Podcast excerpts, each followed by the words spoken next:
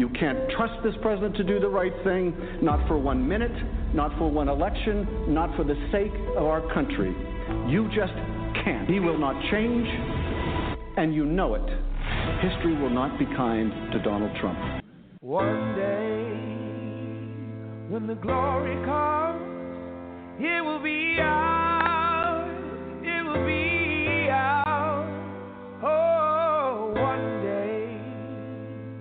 when the war is won, we will be sure. We will be sure. Oh, glory. Glory. Oh, glory. Glory. This is Our Common Ground with Janice Graham, transforming truth to power, one broadcast at a time. Oh. because the Black Lives Matter movement emerged under a black president, black attorney general, and black homeland security, and they couldn't deliver. You see? So that when you talk about the masses of black people, the precious poor and working class black people, poor and working class brown, red, yellow, whatever color, they're the ones who are left out and they feel so thoroughly powerless, helpless, hopeless, then you get rebellion. And we've reached the point now, it's a choice between nonviolent revolution. And by revolution, what I mean is the democratic sharing of power, resources, wealth, and respect. If we don't get that kind of sharing, you're going to get more violent explosions.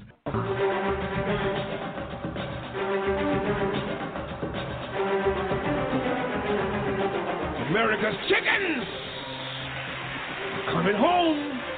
Our Common Ground with Janice Graham, transforming truth to power, one broadcast at a time. You're gonna sing to swim, you're gonna learn the truth. No matter what you do, you're gonna learn the truth. Alternative Activist Empowerment Talk Radio, speaking truth to power and ourselves. Passes a three strike law and then wants us to sing God bless America. No, no, no. Not God bless America. God.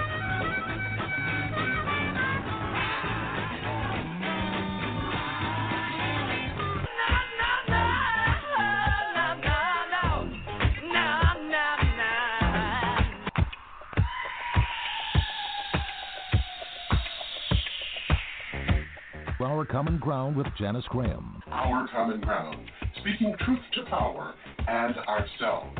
Our Common Ground, a higher ground for discourse, discussion, solutions, and ideas. I'm Janice Graham, and I'll be listening for you. Talk, talk that matters.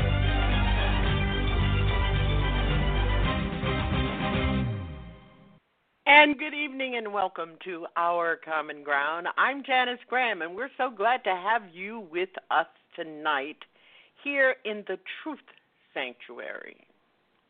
Uh, sometimes our truth is not always their truth, but we're sticking with our truth. We appreciate you joining us tonight, and if you would like to listen on a smart device, our number is 347 838 9852. And if you would like to call in when we begin to take our callers, um, we do want to, as we come into this broadcast tonight, um, to remind you that the U.S. government has essentially surrendered the American people to the COVID 19 pandemic, unfortunately. And so we're we're out here trying to survive alone.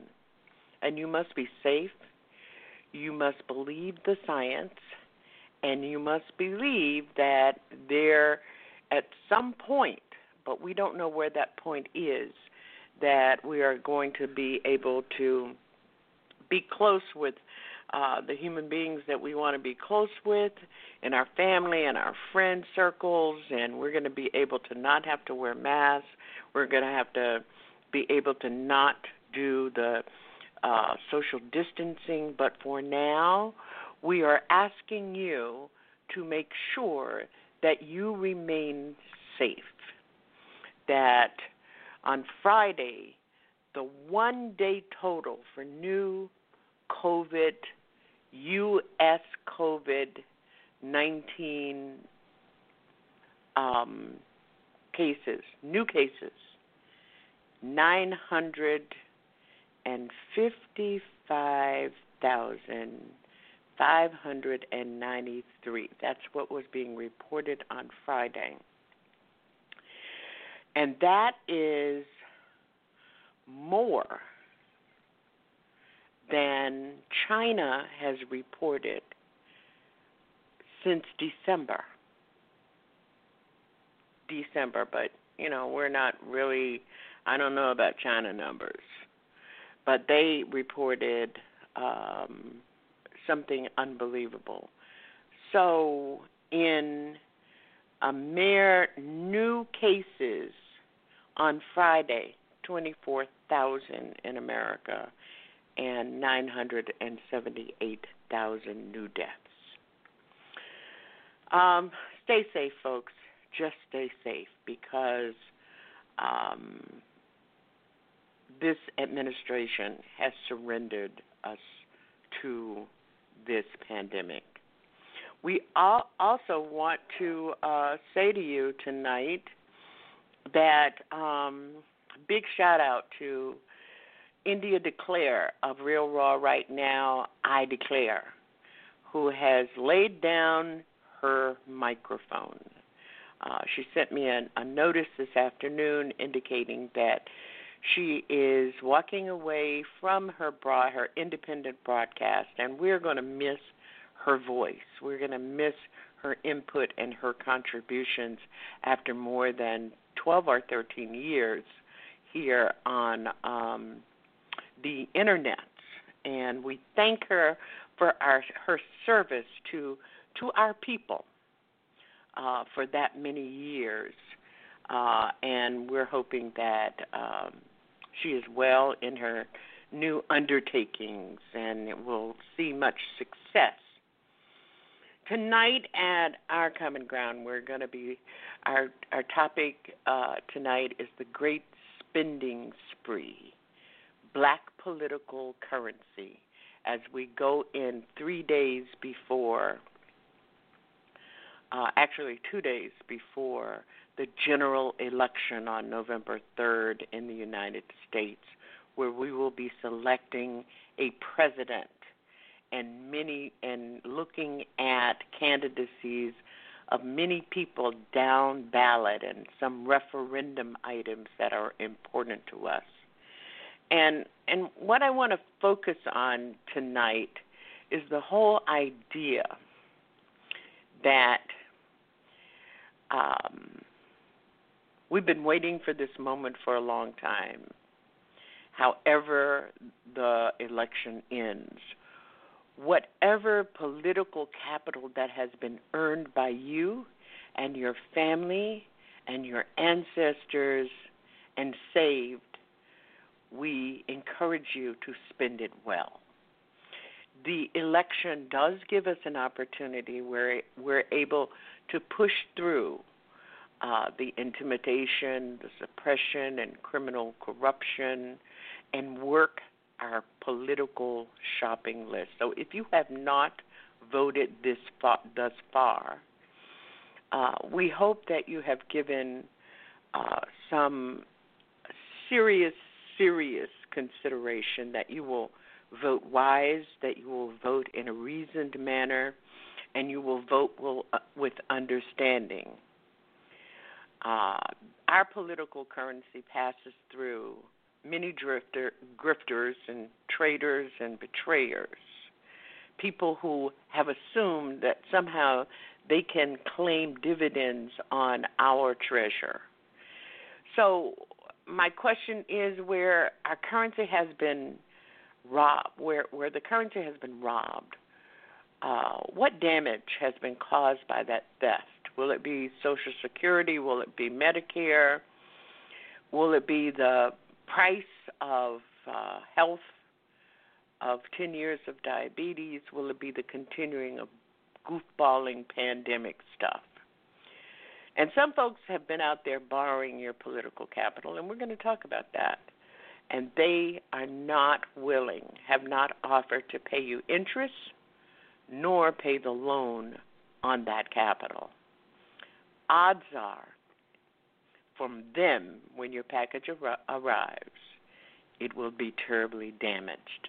And I'm so pleased tonight that our dear professor brother, Dr. James Taylor, um, will be joining us uh, momentarily, uh, helping us to examine black political currency, the sufferers and the grifters and the black, the new black elites and disinformants who have already gone on a spending spree with our currency.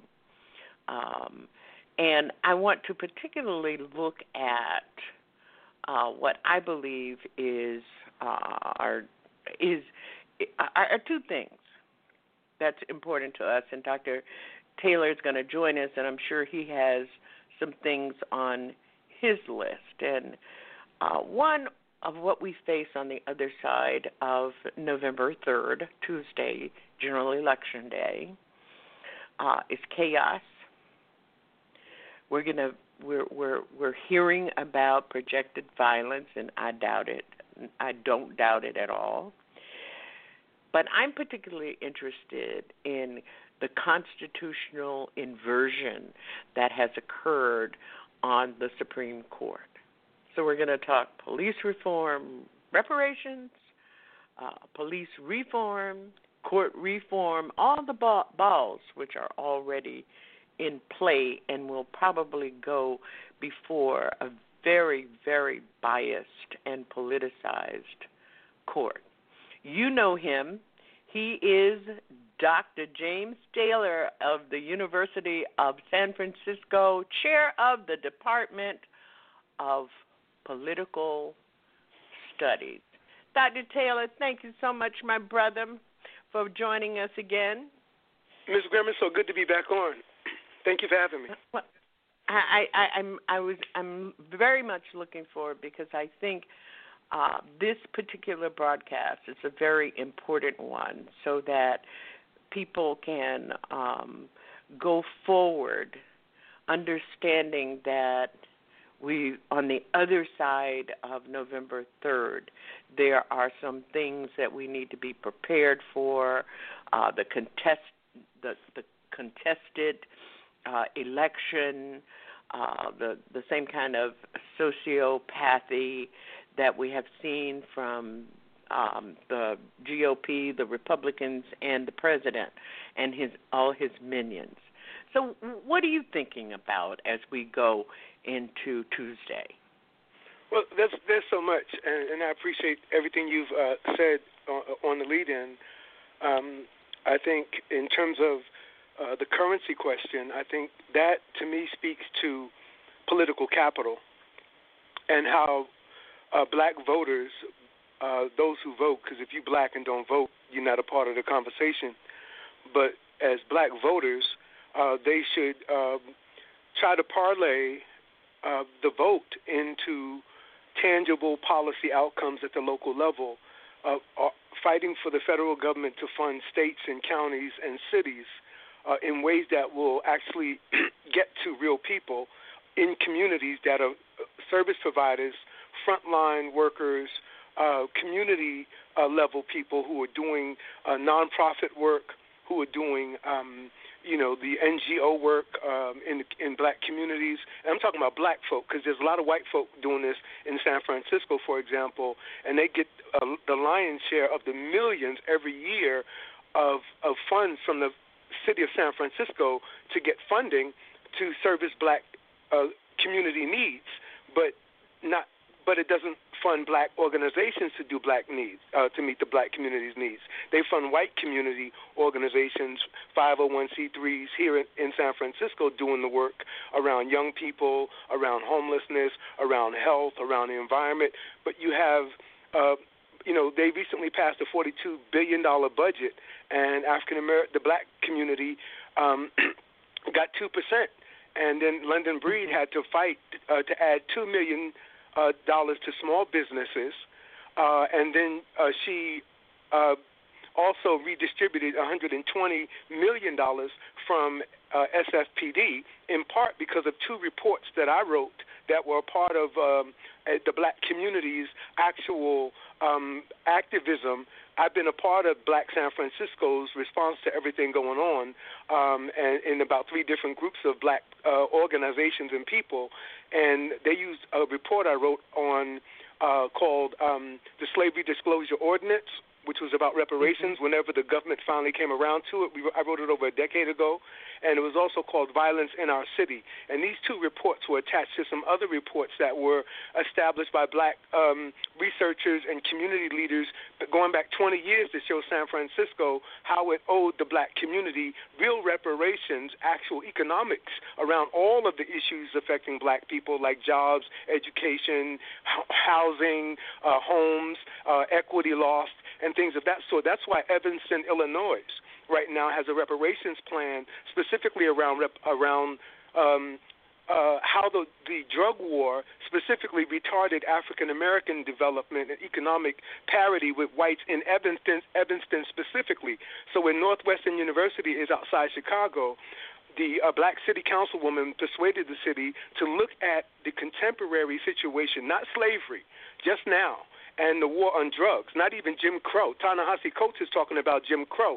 This is more current than that, a, a, another kind of reparations, a reparations around the war on drugs. And Evanston um, looked at property, looked at jobs, looked at education, looked at how being arrested affected black community members compared to whites, and so they have co- created, I think, a 10 to 20 million dollar um, fund that will go only to uh, Evanston, Illinois' black community. So you and I can't move there and benefit, but if you're there and can demonstrate that, you can benefit from this plan. Um, it's not perfect, but they have that, and so we had you know, tried to do something like that here in San Francisco and had it in place.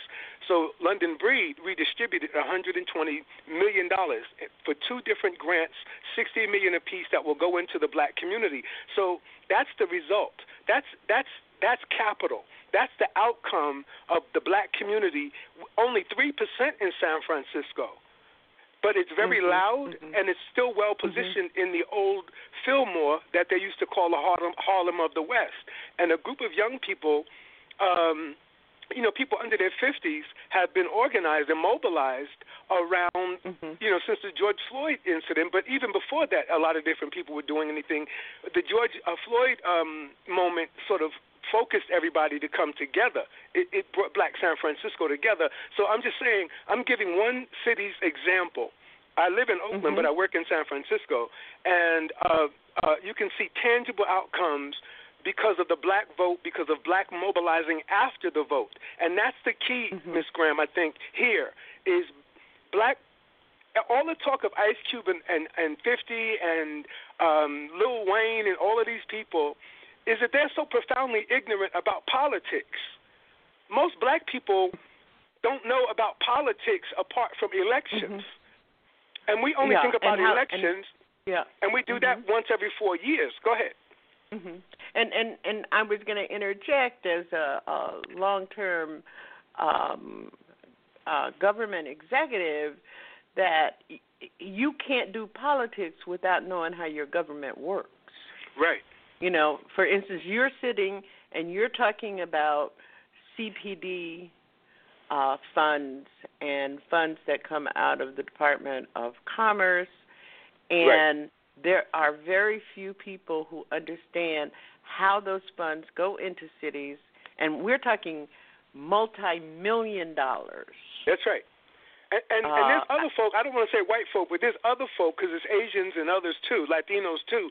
They know the game, and they get into the city halls, at hallways, and they work those hallways. They work the city right. uh, districts. They work their city council people. They let them know that they're there, that they represent a vote or a threat, and they they therefore get their attention. The black community is only three percent in San Francisco, but it's very mm-hmm, powerful. Mm-hmm.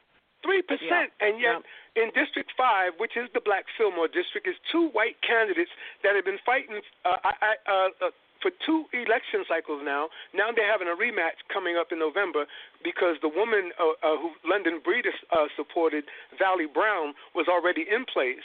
and then uh, London Breed put her in place. Then she uh, lost to uh, this millionaire, radical, left radical, so a millionaire uh, socialist. Right, that's that's San Mhm. Francisco politics. He's a millionaire like Bernie, Yeah. but he's also Mhm. a Mhm. socialist, and he's actually a Bernie socialist. Uh, this guy. So that whole fight uh, is happening in San Francisco. But again, talking about political capital, political currency, to me is parlaying your vote after you've demonstrated it. All of the talk about not voting is premature. You have to you have to pay it first. You got to pay to get in, and then you have to then you have to work the room. But voting is just entry into the room to get in. Yeah. If Yeah. you have enough influence with the vote, then you get around the table, then you can talk policy outcomes. And the problem with a lot of young people is they want to yell and shout and protest and march, but they don't want to do the concrete. And I'm not talking about those who are on the front line organizing around these protests. I'm not talking about them. I'm talking about those who are saying nothing's being done. How is that possible? How is half of the half of the half of the millions of black people have never read anything the Congressional Black Caucus has done, but they always criticize black politicians for doing nothing. And the Congressional Black Caucus is one of the best black political institutions that exists, period. It's an outstanding institution. And and that's where you get Maxine Waters from. That's where you get Barbara Lee from. That's where you get Hakeem Jefferson from. Jefferson from. That's where you get Val Demings from. That's where you get Karen Bass from. That's where you get Al Green from. I mean, that's where you get all this outstanding black leadership that has demonstrated itself all along. Before the white Democrats came around, Maxine Waters, Al Green, Marcia, Marcia Fudge char- challenged uh, Nancy Pelosi. Black folk were, were trying to run this thing. Marcia Fudge tried to over, uh, Yes, challenge Nancy right. Pelosi for the gavel in 2018, and then AOC and the and the squad rose up against Nancy Pelosi, and then uh, AC uh, um, uh, uh, Al Green went on the con- uh, on the House floor and called for impeachment a year a year before he got impeached, and everybody thought he was radical and crazy, and then Maxine called for it, Yeah. and others thought she was radical and crazy, and then eventually the whole political establishment outside of the Republicans came around to the black position as to where black folk were, right? So, so, so, so I think the thing we have to learn to do uh, is is appreciate the fact that we do have some mechanisms that are working. The CBC is one of the most representative black organizations in America for us. And instead of looking down on it, we might look at what it does. Ice Cube could not possibly have come up with his plan if he had read the CBC's um, plan. If he had read the CBC's uh, comprehensive plan around policing, around the Well, Voting Rights Act. Ice Cube, I am sure, doesn't even know what CBC means. Right.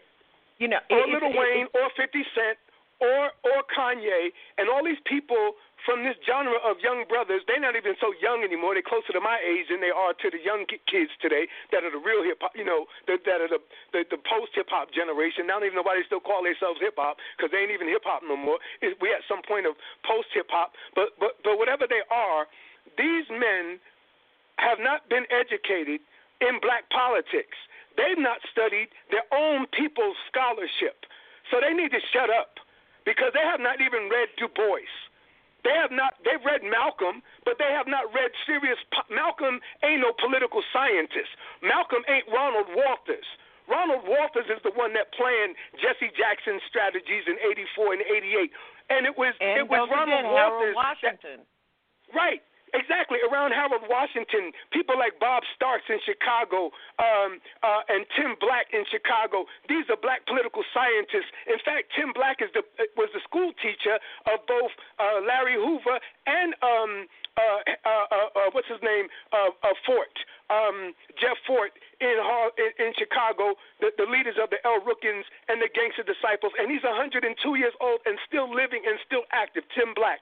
He's the one that drafted Harold Washington, right? So And so my point is, we, we've had some out. We even have some new, young, left radical black folk like AOC or Rashida Tlaib, who has the blackest district out of all four of the, of the uh, squad. Uh, um, you got Iyan, Iyan, uh, um, Ayanna Presley.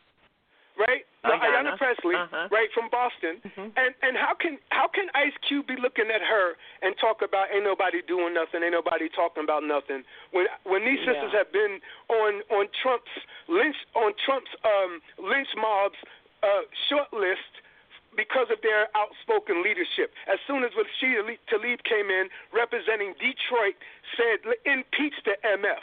That was day one. So so what are they one, talking yeah. about?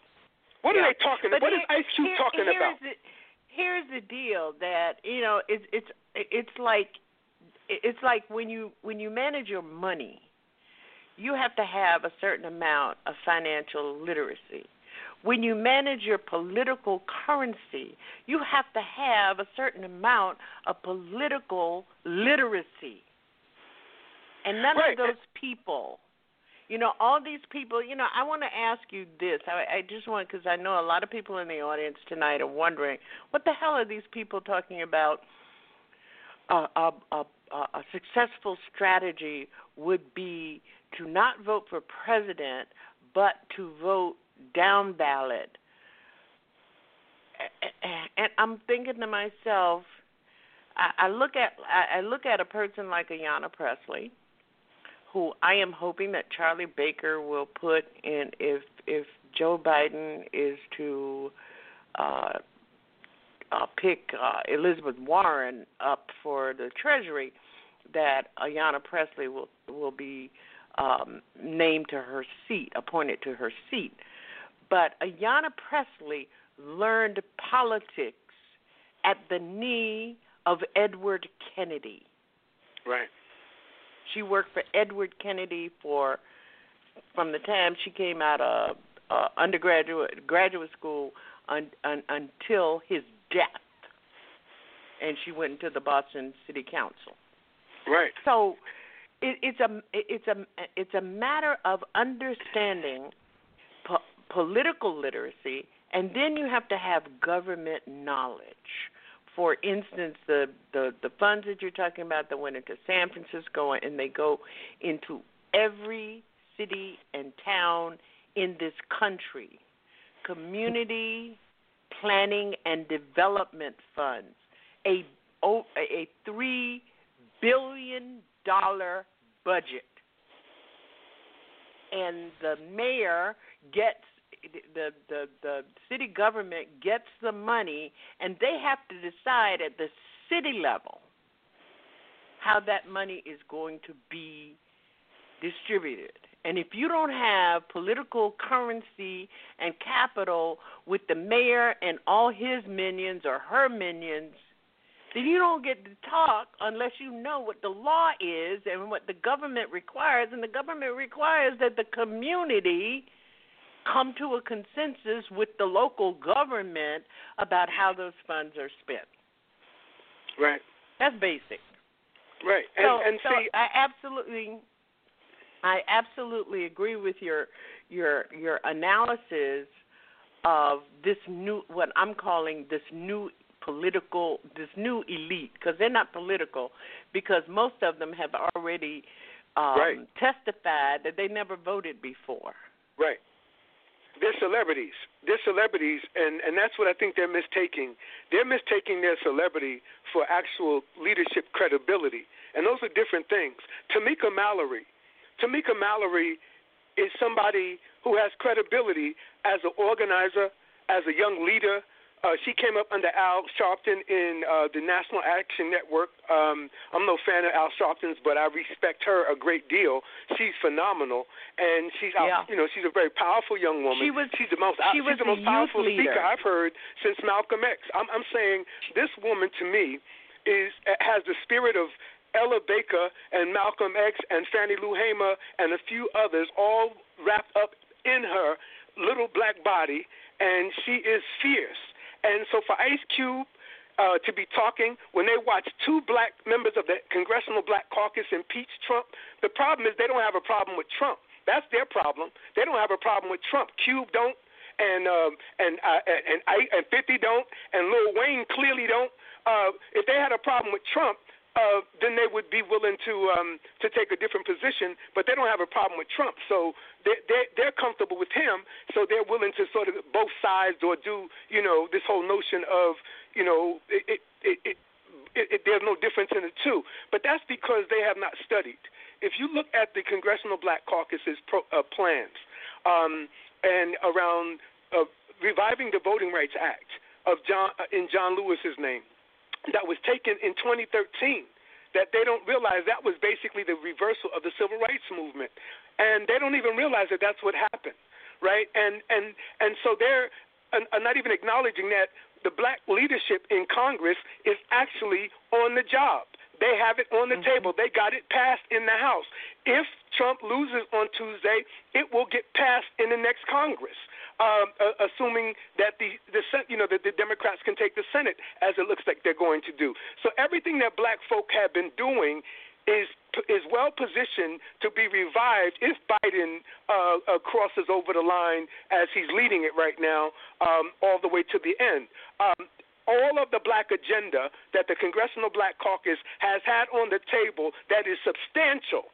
And if you have not read it, be quiet but it is substantial around every issue we, we, we all know of jobs, housing, the very things that the Urban League um, does its annual report on around health care, around life expectancy, around COVID, around the uh, income inequality, the racial uh, wealth gap, around education, around you know in businesses, investments, uh, you know around social justice issues, and and then and then voter suppression, right? Because that's what happened. That's why there's so much voter suppression going on around the country in Pennsylvania and in North Carolina and in other places, Wisconsin. Um, because the Republicans know the black vote is a very powerful force. It's the most powerful force in American electoral politics.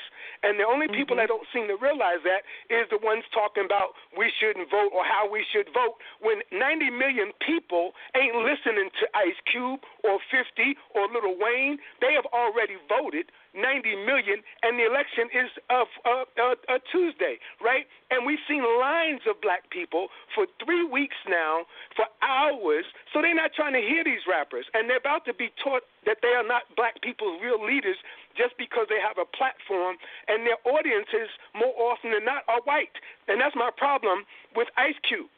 I mean, not with Cube, but with uh, Lil Wayne. I ain't seen Lil Wayne in a room full of black people since he first started, since he was in Louisiana. He he's so busy with so many white people, and he's now got blonde hair, you know, and he's on, you know, uh, them them, you know, he's completely blonde, and um and uh, rarely do you see Lil Wayne with a black with black people, but every other word out of his mouth is the N word in a room full of white people, and to me that's quite uh, Zip Coonish.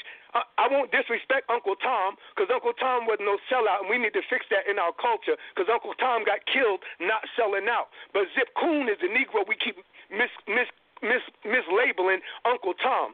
Zip Coon is the one that was always up in the white man's face, dancing, laughing, joking, shucking, jiving, being exaggerated, and the white man never respected him for all of his efforts. Uh, but you look up Zip Coon, and that's the one, and that's the performance we see. So to me, um, Tamika Mallory is somebody I respect. You know, if she got behind Trump, I would really be traumatized because I'd be like, oh, wait, how did that happen, right? But you're talking about mm-hmm. people mm-hmm. that you look at, the, you go back and listen to their music. All of them got Trump lyrics. All of them got Trump photos. All of them was Trump boys with with Trump it wasn't just Herschel Walker. It was half of these black celebrities. Jim Brown. We done seen Corinne uh, Ba- uh, uh, uh, uh, Bailey uh, Rae destroy her career. We see um, um, uh, uh, Steve Steve. Um, what's his name? Steve um, Harvey uh, ruin his reputation. We saw the guy that called himself Trump's. Uh, uh, that Trump called his uh, his his African American apparently has been cut off by most of his people. So black people ain't playing. And, and, and how did Ice Cube and Miss Val Demings impeaching Trump? And that's my point. They must have had, they must have no problem with Trump because two black people as House managers for the first time in American history and in the history of American impeachment, one black person would have been elected. We had two black people having enough power in Congress uh, with Nancy Pelosi to end up as House impeachment managers who actually impeached Donald Trump right? But because they're so busy looking at other things, they're going to ignore that big thing right there. They're going to ignore that. And so, um, to me, I think we should look more at people like Tamika Mallory. Uh, who are on the front lines, like uh, Sister, uh, I think her name is Regina Brown, uh, down in Alabama with the uh, uh, the bus tour uh, for Black Voters uh, Matter uh, down there. Tasha Uh, Brown. Tasha Brown. Huh? Tasha Brown. Uh, Tasha Brown. say, say that again. Tasha. Tasha Brown. Yo, thank you, thank you so much, Tasha Brown, Mhm. uh, and and others, right, uh, that are doing frontline work. They're not talking, they're not theorizing, they're not philosophizing, you know. And then the immaturity of everything that, that Puffy, Puffy, on the 21st day before this election, two weeks ago, he said he's going to start a party called Our Black Political Party. That's just childish. It's immature. I It's hadn't heard that childish. It, it's so mm-hmm. childish. It's hard to talk about because one, why didn't you? If you're serious about a political party, why didn't you start it in 2016 or 2012? Right, 2012. Why didn't you start it in 2016, Puffy? You ain't new. You ain't young no more. You've been a millionaire. You got the ends. So why didn't Puffy start a party earlier? In, like let's say 20. Let's give him the benefit of the doubt. 2016, and let's say Puffy started having meetings all around America before COVID, right? Let's just assume COVID hadn't happened yet, but he had gotten started since 2016 up until COVID, and he'd been meeting all around America in arenas and in clubs and in places and, and on black radio, on, on black TV, on black you know media, um, you know, uh, you know, doing like Farrakhan did with the Million Man March. Uh, that's why Farrakhan was successful. Farrakhan did a tour of America, tour of Black American communities, tours of black media, BET, and it took on a life of its own. And then the people responded. But Ice Cube and then Puffy, the childishness of their ideas are. The, their ideas aren't bad. But the, the immaturity is one, Puffy said, let's start a party 21 days before the, the, the election when black people have already decided they've mobilized against this racist since the night they led the, the, the, the popular vote that defeated Donald Trump by 3 million. The people who, who led Donald Trump's popular def- vote defeat were black women, number one, and the number second vote getter uh, uh, uh, voters that that night in 2016 were black American men over all other groups. So when people talk about black women are the heart uh, of the Democratic Party, the bigger story, quite frankly, is the fact that black men have outperformed white men, white women, Latinas, uh, Latinos, uh, uh, Asian men, Asian women, all Asian, all women's groups around voting for a woman. And, and and yet, you know, if if I say this in certain circles, it's sort of like, well, brother, we we we're not trying to hear that right now. We just want to talk about the sisters right now. And, and I've been told that, but I'm like, yeah, but the real political science moment, I mean, a uh, fact of that is black men are outperforming white women voting for a white woman. Black men in California, for example, in a survey done by UCLA, were the number one supporters of Elizabeth Warren over all other groups in Cali right? So so there's something going on with black men and that's the story that's not being told. Everybody's worrying about, you know, these the, the one idiot we all got in our family voting for Trump. How many of us got an idiot in our family that would vote for Trump? A lot of us, at least one. Just some contrarian, difficult person that likes to be uh, oppositional to the mainstream, like they're really doing something. And they really are a caricature and a stereotype right? They, they actually perform a predictable role, a lot of these people. But the masses of black men, nine out of ten, rejected Trump. And now they're trying to psychologically convince black men that they're actually going to perform uh, better than before. And that's where Russia's coming in. That's what. That, that's where you know Russia is actually trying to affect the black vote again. This is their narrative. This ain't no black man narrative. We, I might know one idiot that'll vote for Trump. I don't know three. And I don't know nobody know who one. knows three. I know one. He's on my board, and I'm not having it tonight. Um, so, um, so you can sit there for uh, until next week and waiting for me because you. I, I just won't have it tonight. But let me let let let's let's delve into this a bit. I, I think this whole notion of having political literacy, understanding how politics work, is one thing. But you know, we are a rational, wise collective as a people simply because you know I, I reject this whole thing that at some level that we are not a that we are not a monolith. I think that as a collective, black people understand that we can never be a Democrat or a Republican or any of that uh, other stuff. That we are positioned uniquely in the history of America in a place together. I think I think most black people, and if anybody wants to argue the point, you can. So, uh, this idea that we don't understand that politics is an art. It is the art of negotiating and trading. It is the I'm, I'm notice I didn't say as my good friend Playthel Benjamin yells and screams at me would say that it is the art of uh, negotiation. It is the art of trade. And so if you know I don't know if you remember uh, uh, Dr. Taylor, but I do remember my first vote was for Hubert Humphrey, and I hated Hubert Humphrey, but he was running against Richard Nixon. And at the time, I led a student um, mo- political movement about getting rid of Richard Nixon, saying no to Richard Nixon.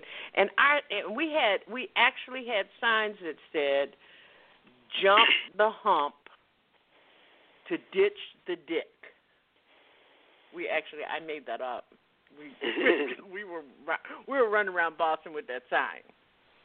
And part of it is because we understood that Richard Nixon was was no matter how you turned him around on the on the Rubik's cube, he was bad for us. That he would do he would never serve any of our interests and he would do damage. So now we have people running around and saying, "Well, you know, Joe Biden is a weak candidate. He's a, he's going to be a weak president. He's going to be this and he's going to be that." And I just simply can't vote for Biden. And we ask the question, well, what is the option? And they say, one, I have to vote for Trump because I know the devil I know and two, I won't vote for I won't vote for a president at all. What's your response to that? I think it's ignorant. I just think it's I just think I just think it's a, I just think it's a, it comes from a certain mentality of ignorance. I think if your mother didn't vote, then you don't vote. Anybody talking about not voting is because their mama didn't vote. If your mama taught mm-hmm. you to vote, you vote. If your mama didn't mm-hmm. teach you to vote, you don't vote. And I'm a political scientist, and there ain't no political science that says that. But I, I'm I'm confident that that's true. It is true that you you adopt your parents' party identification like you adopt your mama's religion, generally speaking, unless you're trying to rebel against it. But so so so again, I think because I like this guy Tariq Nasheed, uh, you know, who's leading this group uh, yeah. on his website. Uh-huh. I, you know, he, him, and his uh, Professor Boyce Watkins, both of them have been campaigning against Roland Martin, fighting against Roland Martin. And I've been saying to them, yeah. did your mamas, did your mamas ever tell y'all to vote? Because you run around telling people to vote, not to vote. To me, you you can't be that way unless your mother did not vote. If your mama mm-hmm. voted, you vote. If your mama didn't mm-hmm. vote, you probably don't vote unless you married somebody who did vote and you got, you know, used to voting because they got you into voting and you started voting. But if your mama got voted, then and your daddy voted, if your daddy voted, you vote. If your daddy didn't mm-hmm. vote, you don't vote. If your grandfather voted and you know him, you knew him, you vote. If you if if your if you if your granddaddy didn't vote, then eh, whether you knew him or not, you don't vote. If if you're you know, and it goes on. This is gene, this this is genealogical because it comes from political socialization. And that comes from the family. The, the most powerful socialization agent still is not the media. It's still mama, and it's still daddy. It still is. The most powerful influence in a child's life is still the parent, not TV or media or social media or their peers right? So if the parent to me didn't teach, my mother taught me to vote. My mother voted. My mother was a black woman who's now gone, died at 92 years old, uh, born in 1925 in South Carolina, who could not vote for most of her young life until she left the South at 20 and went to New York in 1945 and then could vote up in New York. And so she had a different appreciation for voting. My mother lived a, a, the first part of her life unable to vote. So when she got to New York and could, and could vote, she taught her black children in the projects vote. So other kids and families in the projects wasn't voting, but my mother made sure we voted, and we was in the projects like everybody else. But my mother voted, and that's why I still vote. And I bet you the kids I grew up with whose mothers did not vote don't vote. And I'm sure the kids who's and I'm saying kids like like I'm still a kid, but the the people who I grew up with whose parents taught them to vote. I, I say mothers because I was raised by a woman, but uh, I mean parents because I don't want to leave out fathers because fathers have a lot of influence, and we need to lift up black fathers just like we need to lift up the black CBC. Um, but those who vote um, uh, uh, you know, who are educated to vote, who are socialized to vote, or who were educated around community organizations. This is why we have to fund community based organizations so they can give civic education. This is what the Panthers did. They gave, the Panthers were not just about the gun, they were about educating black people uh, about political education. They gave them political education. And Black Lives Matter doesn't do political education except around a very narrow, specific issue of, of police violence, and they try to broaden it, but they are very uh, issue-specific group, and if they try to stretch it, they'll just get, uh, you know, ex, you know, in trouble trying to go beyond their capacities, right? Because that's not their expertise to do, say, environment or to do, let's say, food um, shortages or to do homelessness, right? Unless they can have a, a multi-fronted organization that uh, you know that that has many different uh, focuses. That's what we need, uh, Ms. Graham, is maturity, and that's why I'm critical of the hip, the rappers. Is them they, they please give, hear me out, hear this out. They are not even they are less advanced in their thinking and planning and political consciousness than Fannie Lou Hamer was, Ella Baker was in 1964, and those two women gave these boys, because they my generation, an example. If they really, if they were serious about doing something black and independent, those black women ran the white racist Mississippi Democrats out the party by establishing a black party within the party called the Mississippi Freedom Democratic Party, and they won.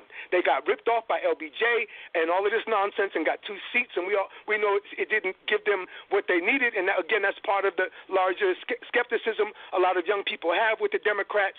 But still, like you said, politics is about to me the follow up after you demonstrate your political your vote uh, capacity and and what those women taught in 1964, uh, younger the, the people of the, the Black Power generation learned because Stokely was watching them.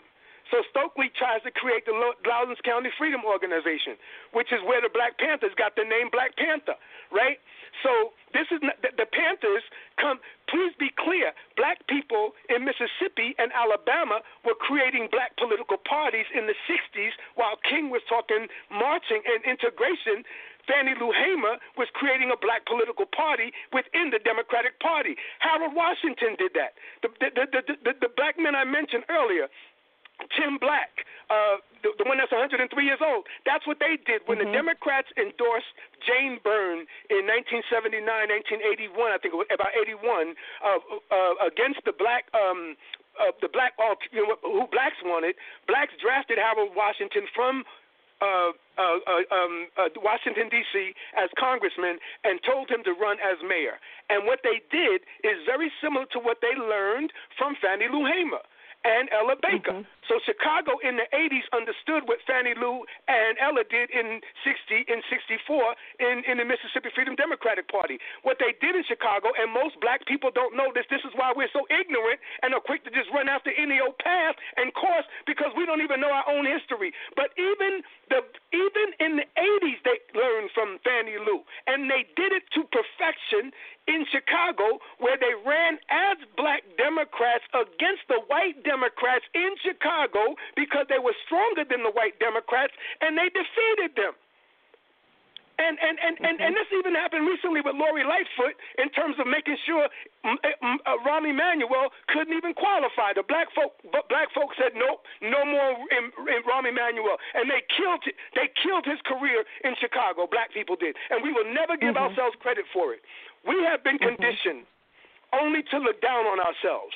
So we look down on our preachers. We always talk bad and down on our preachers. Rarely do we lift them up unless we're worshiping them stupidly. Right? We go from one extreme to the other instead of respecting them as an institution of leadership in the black community and with some potential to do some great things. We quick, you know, we'll see Eddie Griffin, or we'll see, you know, Dave Chappelle, or we'll see, you know, some other comedian up there clowning preachers and mocking them on in TV, in movies, right? But they're some of our most important. They, they represent one of our most important remnant institutions that we created in the before the plantation. Du Bois says in the souls of black folk. He said the preacher, the frenzy, and the music were part of the black spirit before they even become. This ain't no Christian stuff. They, they weren't Christians, Du Bois is saying. He says the preacher, the music, and the frenzy in the souls of black folk was the was the spirit of the black people. And so, and so my point to you is just like we we talk, we Ice Cube can't see the CBC because he's predispositioned to not even look at them, at, other than to see negative because he can't see them in a positive light because he's conditioned to say, oh, they ain't doing nothing. The same way we are all conditioned to look down at ministers. But right now, guess who's burying all these dead people? Guess who's ministering to all of the sick that are dying right now in the black community? Ain't nobody talking about that but on your show. And I'm not, and I'm not, I'm not even religious. I didn't go to church today. Is today Sunday? No, I ain't going to church tomorrow. Let me be clear or no no eh, no time soon. But but but I understand to make a point about the CBC, about about black leadership, about our voting power, about where we are as a group, is that as much as we have had electoral models, examples, and successes, we never claimed them. So I'm using another one. I'm talking about preachers. I'm talking about the CBC, and I'm talking now about what Fannie Lou Hamer did and what Ella Baker did in Mississippi which ended up in the New, Atlantic City, New Jersey Democratic Convention where they got ripped off. Instead of getting all the seats, they only got two, and that was wrong. But they still taught, gave us a model. And then Harold Washington uh, was drafted by the black South Side neighborhoods, not by the black elites from the top up, but from the neighborhoods up. From the neighborhoods to, to, to, to Washington, they pull Harold back to Chicago. He wins the election because black people ran a Democrat strategy of running against the Democrats in Chicago. And they defeated the mm-hmm. Democrats in Chicago, so it was almost like a black Democratic Party in Chicago. Well, that's what we did in the 1800s. It was called, and when we were, when we were Republicans, from the 1870s, after the Republicans did nothing for us, after we freed ourselves through Civil War, where Du Bois says in Black Reconstruction, 300 slaves walk off the plantation and 200 black men pick up guns. 500,000 black people get erased in the shadow of Abraham Lincoln. We know uh, once again, there we go again, another example of our success. 500,000 black people unite, and we talk about what Lincoln did for us. So, so that's just on the way to reminding us of how poorly informed Ice Cube is and how poorly informed these rappers are of not even looking as recent as, as, as at Harold Washington, which is the modern. I say this in my book on black nationalism in the final chapter. Uh, my book is Black Nationalism in the United States. And I say that the reason that Barack Obama leaves New York after being at Occidental in L.A. and goes to Chicago is because he wants he gets caught up in the Harold Washington moment because when he got there nobody respected Obama and I say this in my book they said that Obama was somebody that nobody sent and that's why he started uh, work uh, attending Jeremiah Wright's church as you lead in with your broadcast with Reverend Wright, and that's why he found the darkest, prettiest black girl he could find and smartest black girl he could find in Chicago and married her. Because he had no black credentials, he had no street cred, he had no, he had no, none of the cred, uh, credentials that Tim Black had, that Bob Starks had, that Conrad Worrill had, that the activists in the black community had. So I'm saying these Our- are Bobby everyday black people from the neighborhood I just got finished saying Tim Black is the professor of the of the two most notorious gangsters that are still alive, that are the fathers of the two most important gangs in Chicago right now. Larry Hoover yeah. and Jeff Fort are still alive. And their teacher is a 103 year old man named Tim Black. Tim yeah. Black. Yeah. Look up Tim Black. Yeah. He's a he's a godsend legend. Oh my Lord, it's like Harriet Tubman still walking among us. If you don't know who Tim Black is, you need to look him up. Timuel Black. Look him up. He was the teacher of both of these men. And Kanye, when he was in the White House, when he was in the Oval Office, if you remember, I do, he sat there and told uh, Donald Trump, let Larry Hoover out. That's what he said to Trump. He said, let yeah. Larry yeah. Hoover out. So I'm saying to you, I'm trying to show you and uh, share with you in the show the genealogy of how ignorant they are, ignoring the fact that I'm saying that the strategy that Ella Baker used was adopted by Tim Black and by Bob Starks. These brothers are still alive. Conrad Worrill yeah. died recently. Yeah. They adopted Conrad their strategy, used it successfully in Chicago. This brought Obama to Chicago. Farrakhan was in Chicago. Jesse was in Chicago. And so Chicago became the most important place in black politics, uh, uh, where Harlem used to be. But in the 80s and 90s, in the 90s and after, because of all of this activity, it's it's uh, it's it's Chicago. But it all starts when the black South Side Chicago everyday leaders, not yes. elite, yes mobilized. And again, yep. if Kanye's in the White House yelling out the name of Larry Hoover, well, damn it, his professor is the man who is behind the strategy that he should be studying. I mean, if you know about Larry Hoover, how come Kanye? You from Chicago? Kanye, how can you be from Chicago? Your mother was a black scholar. Your mother had Tim Black books. Your mother knew who Tim Black was.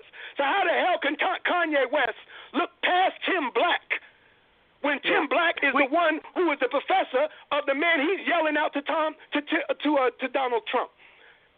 We, are going to have to uh, when we come back, I, I want people to know more about uh, Tim Black.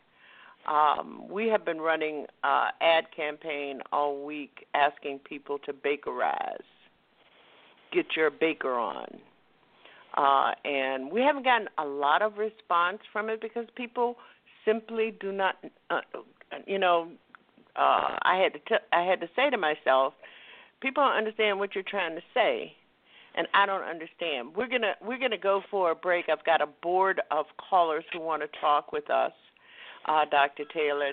Uh, tonight uh, at Our Common Ground, we're talking about the black spending spree, uh, black political currency, uh, and how we spend it uh, in this election coming up on November 3rd.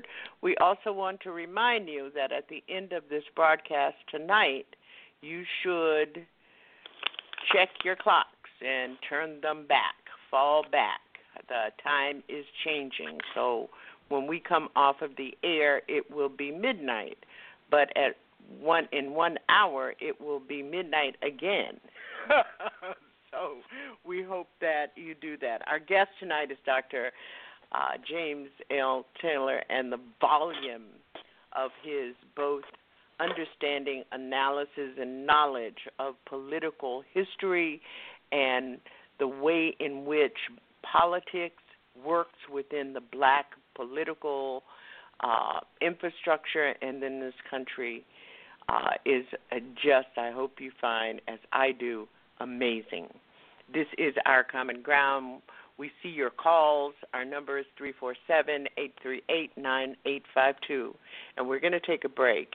And inside this break, I'm going to be sharing with you one of, I think, one of the most important conversations that um, people who have taken on the gauntlet of black leadership ever had, and it was in 1973.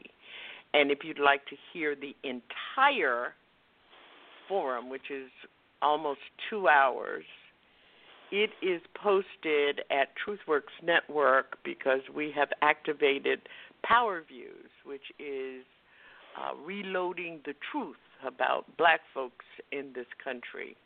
So we hope you will take it in 773 646 615. Dr. Taylor, Dr. James Taylor of the University of San Francisco, and I will take your calls uh, when we come back. Each of us has a moral responsibility if we are of voting age and if we are registered to participate in that decision. And so I come to California today and I'll leave here and go to Chicago and then to Detroit and then Baltimore, Maryland, and New York to say the same thing. I come here to urge every person under the sound of my voice to go to the polls on the 3rd of November and vote your convictions. Now, I know you're intelligent people, and I don't need to tell you who you should vote for. I don't have any fear about that. You know who to vote for. I'm just asking you to vote. Now, if you need a little information on my convictions at this point, I must honestly admit to you that I am not going to vote for Mr. Goldwater. Thank you for joining us at Our Common Ground Transforming Truth to Power, one broadcast at a time. It's amazing how people can come together by spending time apart. Quest Diagnostics thanks you for doing your part to stop the spread of the coronavirus through social distancing and proper hygiene. At Quest, we're doing our part by establishing COVID 19 lab testing capabilities across the country to better serve our communities and healthcare providers. If you suspect you have COVID 19, talk to a healthcare provider. And let's keep doing our part so we can all come back together stronger than ever. See, unlike America would have us believe, the greatest problem confronting this country today is not pollution and bad breath. It's black people. It's black people. See, that's just one of the big lies that America tells you and that you go for because you chumps. You go for it. One of the lies that we tell ourselves is that we are making progress. But chair is empty. We're not making progress. We tend to equate progress with concessions. We can no longer make that mistake. We have to recognize who our major enemy is. The major enemy is not your brother, flesh of your flesh, and blood of your blood. The major enemy is the hunky and his institutions of racism. That's the major enemy. That is the major enemy.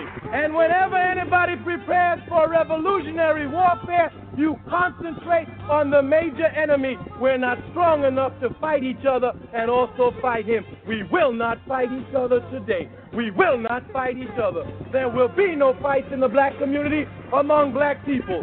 There will just be people who will be off. There will be no fights. There will be no destruction. We are going to be united. We must begin to develop number one, and this is the most important thing we can do as a people. We must first develop an undying love for our people.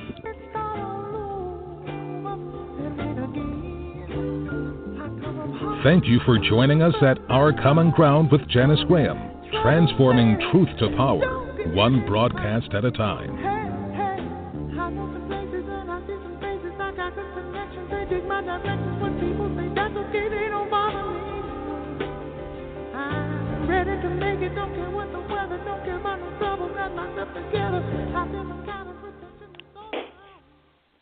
There is absolutely no evidence to support the statement that we're the greatest country in the world. We're seventh in literacy, 27th in math, 22nd in science, 49th in life expectancy, 178th in infant mortality, third in median household income, number four in labor force, and number four in exports. We lead the world in only three categories number of incarcerated citizens per capita, number of adults who believe angels are real, and defense spending. So when you ask what makes us the greatest country in the world, I don't know what the fuck you're talking about. What we see before our eyes, the sky is green and the grass is blue. The one thing you can't deny, these people are these people are sabotaging this country.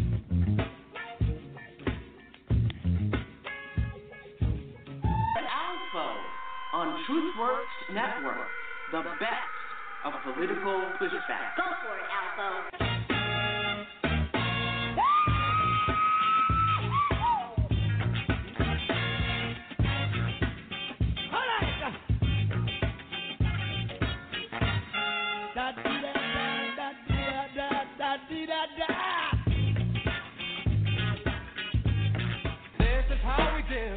The Alpha Show.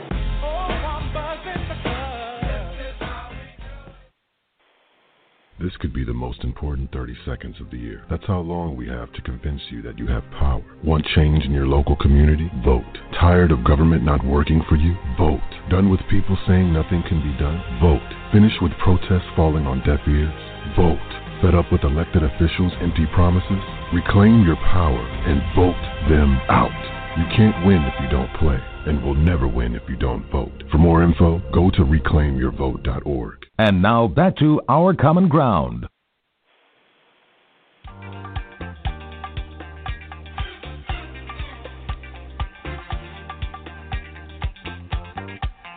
You're listening to Our Common Ground with Janice Graham.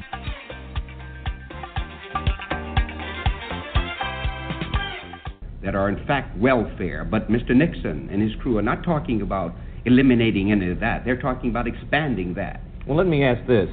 In his uh, explanation, as far as he's gone to date, President Nixon, when he appeared on television explaining uh, the Watergate situation as he saw it, did you sense that he was implying a reordering, a restructuring of priorities? When he when he discussed, didn't he say something to the effect that he was going to be a little more sensitive? No, you want to know what I sense? I sense that there was a desperate man trying to cop a plea, and then he even said a prayer for us at the end of it. No, I didn't sense that he was talking about reordering priorities. I sensed that he was trying to get through a very bad night. And I think also that the uh, thing about that performance was that he never really got to the substance of what they're dealing with. That what we got was a lot of rhetoric, a lot of waving of the flag, and then you're supposed to go away feeling that Watergate, uh, Watergate is just going to disappear. And I think that uh, it was an unfair trick to play on the American public. Well, you know, we are. It's one thing, I'm sorry, it's one thing, that is the only president in the history of, of my time, and I'm 56, that can talk an hour and never say nothing. But we also have to ask ourselves what the real meaning of that Watergate affair is.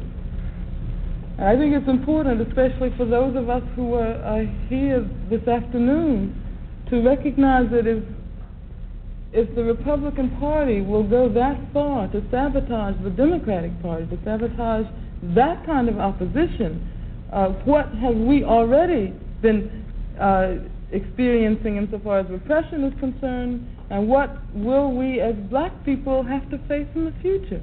Because there are many of us who uh, feel that not only the Republican Party, but the Democratic Party as well is committed to upholding a system of exploitation and racism. If you look at the McGovern campaign, McGovern didn't even raise the question of racism, and he was supposed to be the far left wing of the Democratic Party.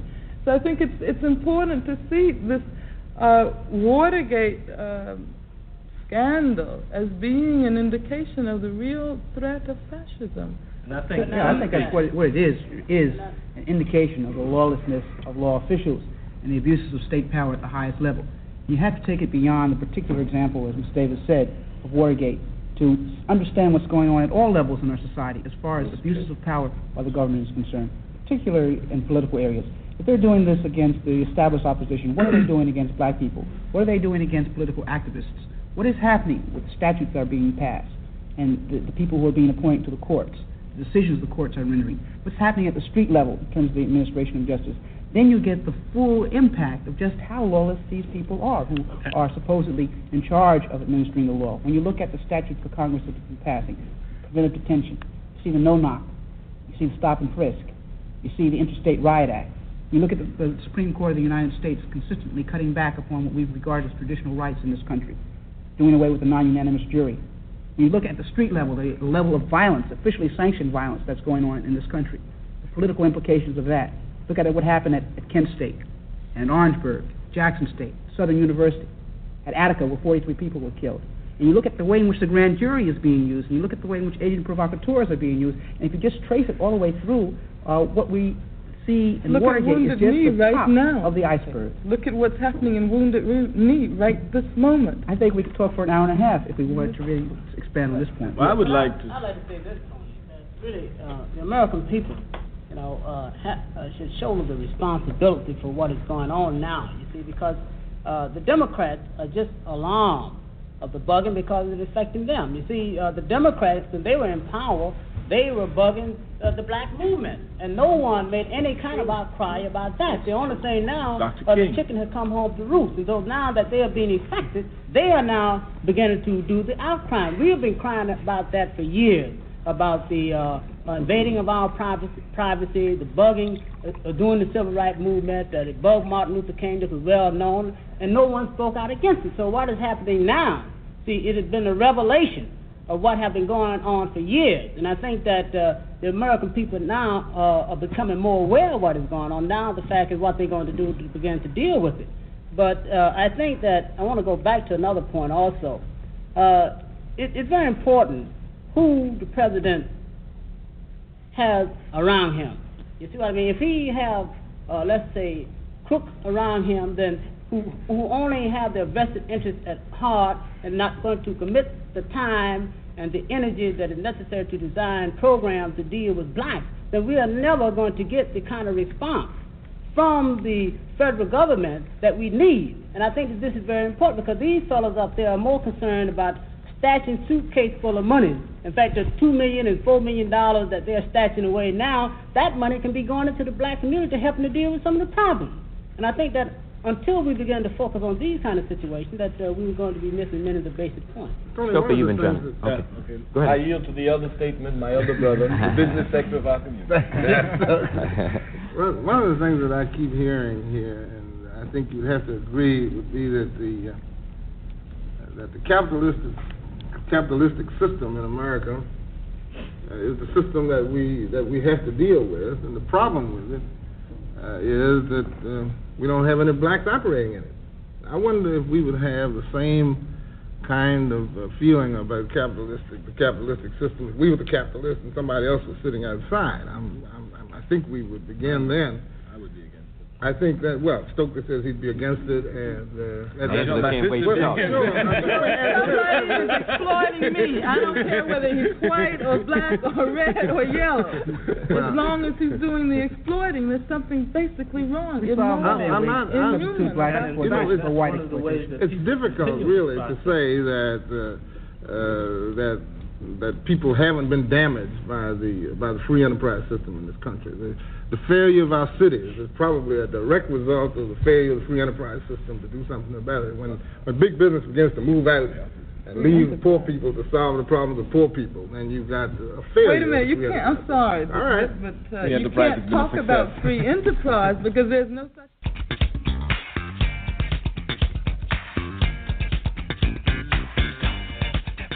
Transforming truth to power, one broadcast at a time.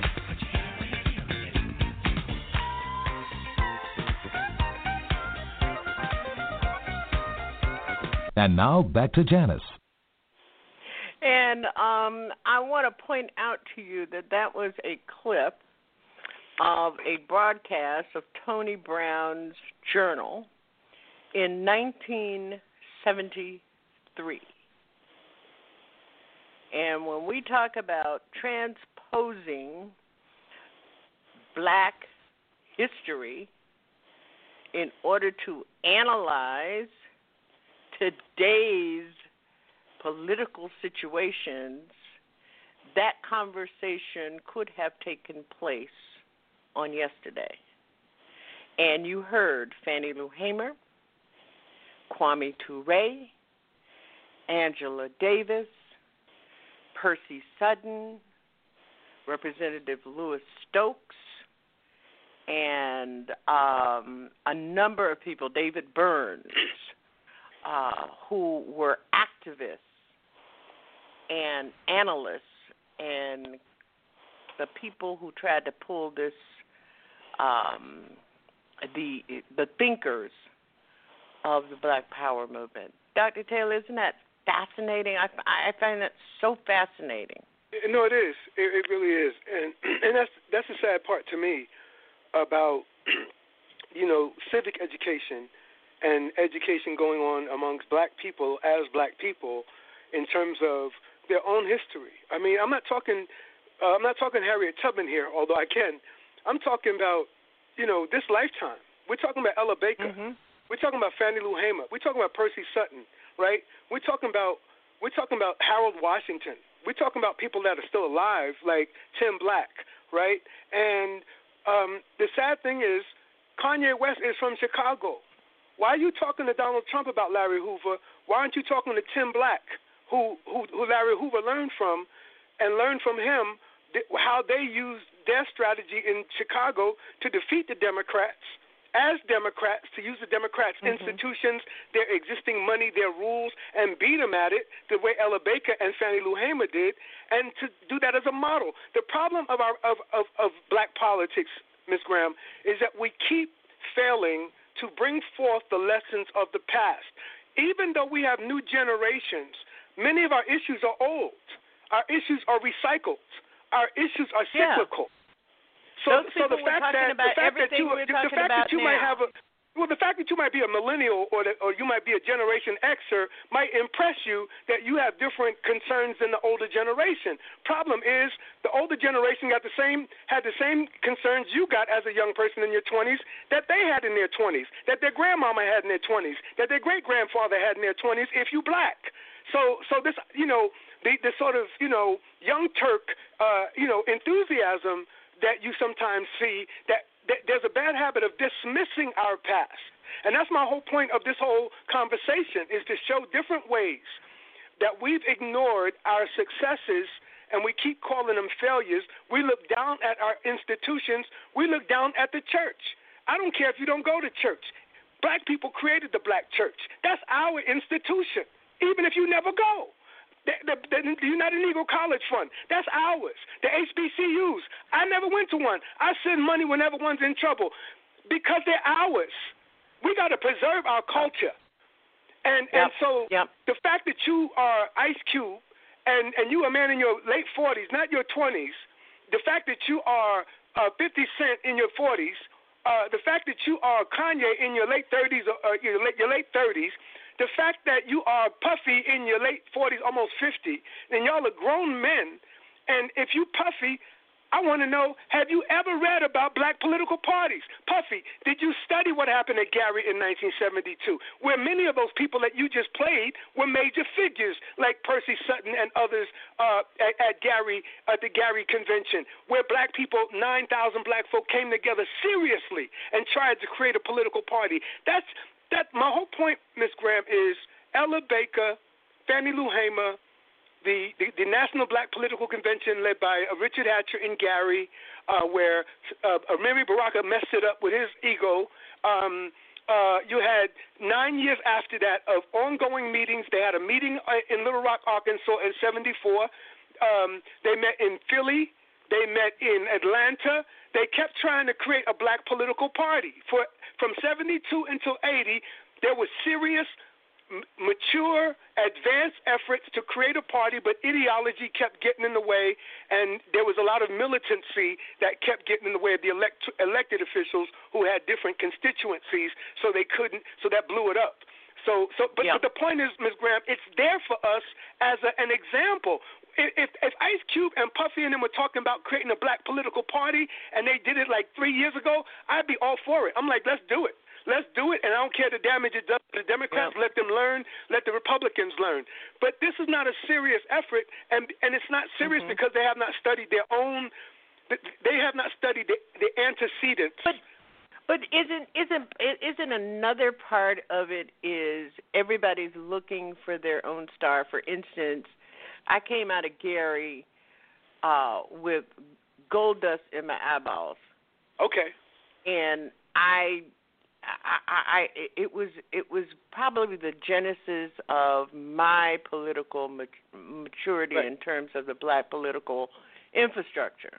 Right. Um, with Ron Walters and Ron Ron Right. Daniels, Those are serious people. Gerald Horne. We spent Yes. three years trying to put together a black independent party, which I, cha- right. I cha- chaired the national committee. Okay. So, uh, So you you, you live what I'm Bob- talking about. Yeah, Bob Starks. Bob Starks is my man. He's Wow, my okay, okay, man. good, good, I good. Then you I know, want you know. Alco to feel bad, but Bob Starks was my original Chicago man, and yeah. and so these are regular with, folk. These ain't no elite. These are regular folk. Yeah, Bob Starks, um, has a penchant for being able to organize the foundation of a movement. Yep. And Ron Walters was the genius Yep. of black political Yep. empowerment. Yep. And we've got people who who who simply blow them off. Blow all I I mean I- Ron I- Daniels is uh, Ron Ron Walters is dead, but just blow them off. Right, but I bet you if you ask any of those rappers who are in the news right now if they know about Gary, Indiana, or Ron Walters, they would say who? Yeah. That's how, and yeah. see, my, that's my point Yeah. is if they have not studied, don't come playing with our. Don't come playing. This ain't nothing to be playing with. And if you haven't taken this seriously, you haven't even studied the failure of Tavis Smiley. Tavis failed with that that structure. That doesn't work. All these black big mouths standing up there preaching to each other, getting the audience excited, and then leaving with nothing except uh, uh, more marketing for the companies that sponsored it, which is what brought Tavis down, right? So I, Yeah. Ice Cube is not even. My point to you is. Ice Cube is not even where y'all were in the 70s. That's my problem with all of this, and that's what I can't get out. Is that you all, when you were doing what you were doing in the se- in, Ga- at Gary, with, with that's advanced black pol- that's mature advanced black politics even That's if it right. That's right. even if it hit a dead end and the fact that That's they right. haven't the fact that they're not picking up this is my whole point to black america if if i if ice cube and the not effing around with me party which is picking up the gun like the Panthers did in 66, instead of the mature Panthers in 73 that damn near won the political establishment of Oakland when Bobby and uh, El- uh, Elaine Brown ran, you know, again, w- they, w- they keep looking past our uh, antecedent models, uh, you know, and, and ignoring them when they're right there for them to, to build on. Yeah, because and, everybody, you know, you know the whole thing, the the the, the whole way in which uh, the infrastructure that had, had that was created in in, in Gary uh, fell apart was because everybody wanted to be a star and everybody was Right. chipping Right. off, starting their own stuff Right. and not Right. understanding exactly Right. what had happened. Dr. Right. Taylor, we've got a lot of callers here. Let, let me just get this in real quick. I want to get this in because it's my final Uh-huh. point on this. Ice Cube is starting like he was a rapper back in the day when he was a kid with a yellow with a yellow legal pad writing out his rhymes, and then put it on a, and called it the, the contract with Black America. So he's at the level of Notepad, and then got uh, you know uh, he talked to Dr. Khan, uh, talked to Claud Anderson and a couple other folk, and this is still like you know uh, uh, immature.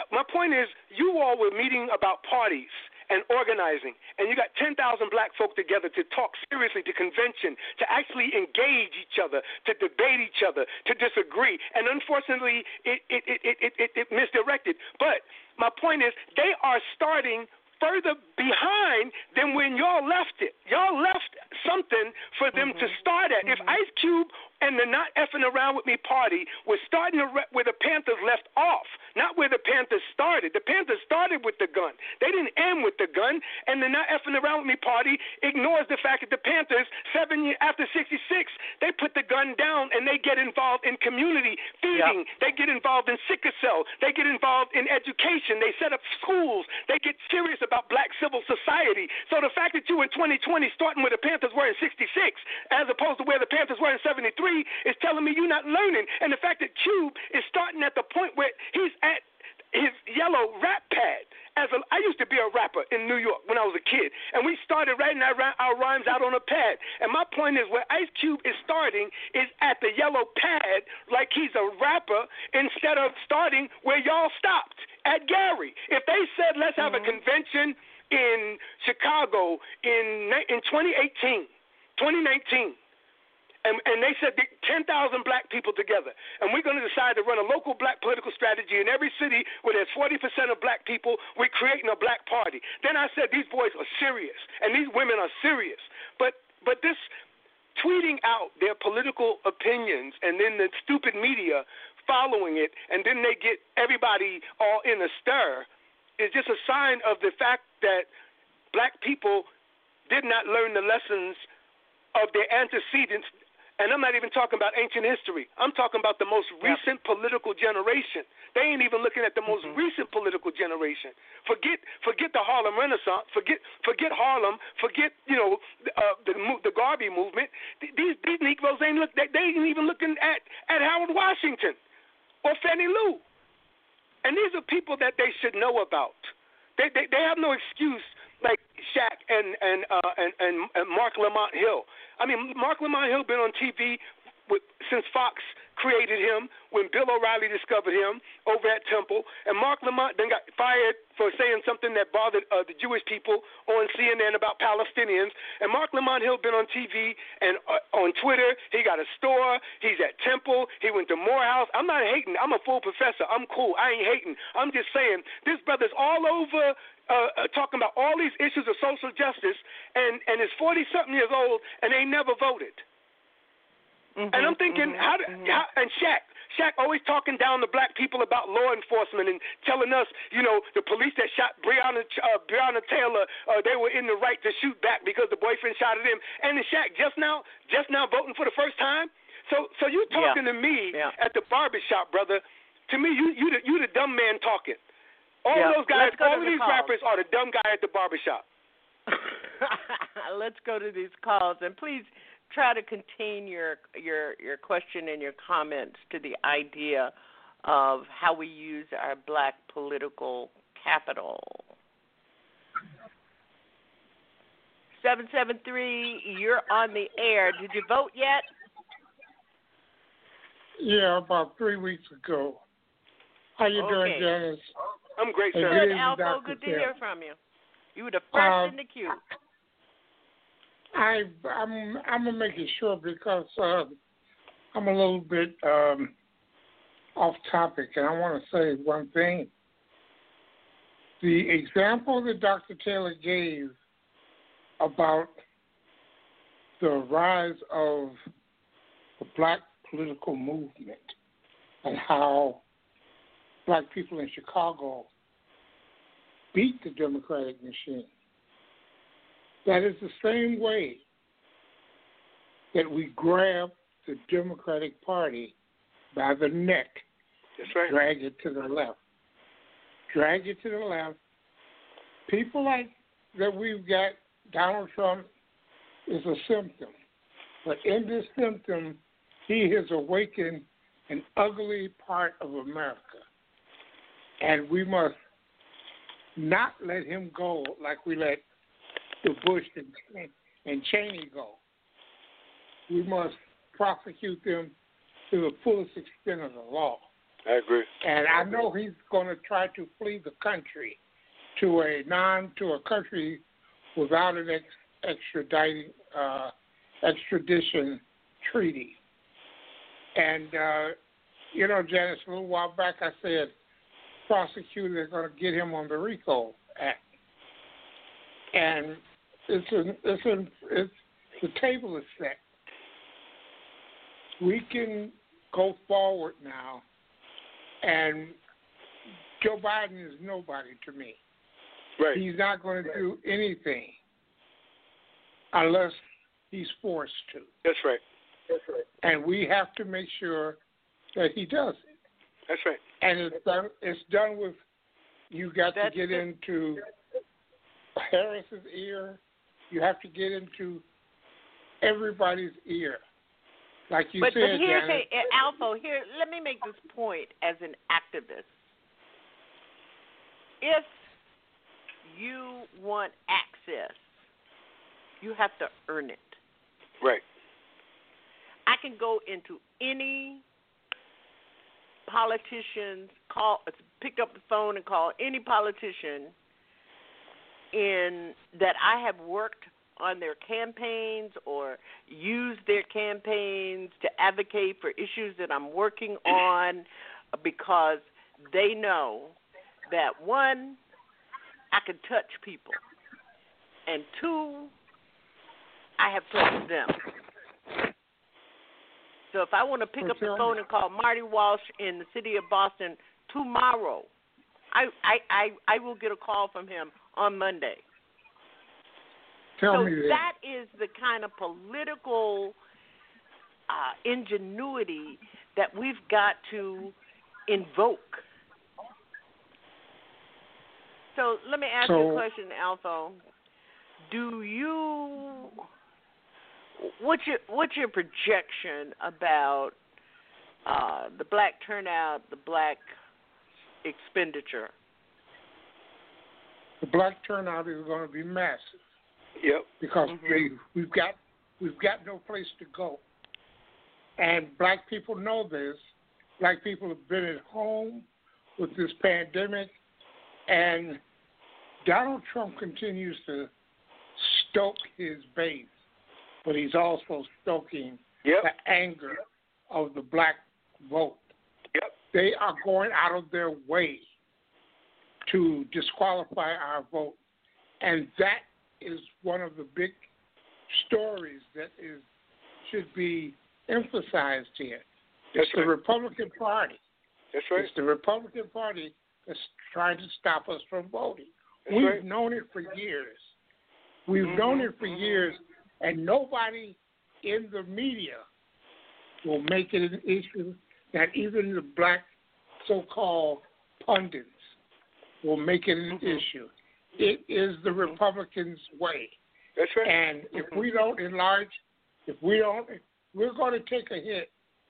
But if we don't add justices to the courts and basically right that ship, because the ship is leaning right, we have to add some progressives to the Supreme Court to to make that ship to to float that ship again. well, I think we've I think we've got to add some people to the Supreme Court that are not corrupt and that are not biased and that have not been bought.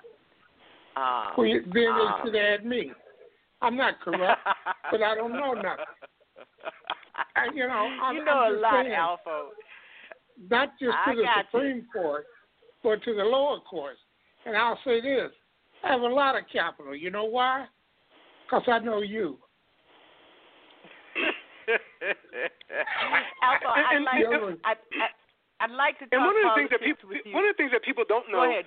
and people like with the Supreme Court, yeah, it's gone for now, right? Uh, there's no doubt about that. But one of the things I think people don't appreciate is one, Mitch McConnell stole about 125 seats from Obama, just like he did with Gorsuch and uh, Garland. But be clear that Obama did get 800 judges in, and nobody talks about that. Obama's court dominates everything below the Supreme Court, and nobody talks about that. James Taylor is saying that on your show. Obama had 800 judges appointed at the federal level. Everybody's talking about Donald Trump 200 because he keeps talking Mhm, about it. mhm. Y'all I ain't mean, heard me. If you if you look if you look at Walton uh, in the in the DC um, appellate, um, he is giving Donald Trump Okay. all the fire.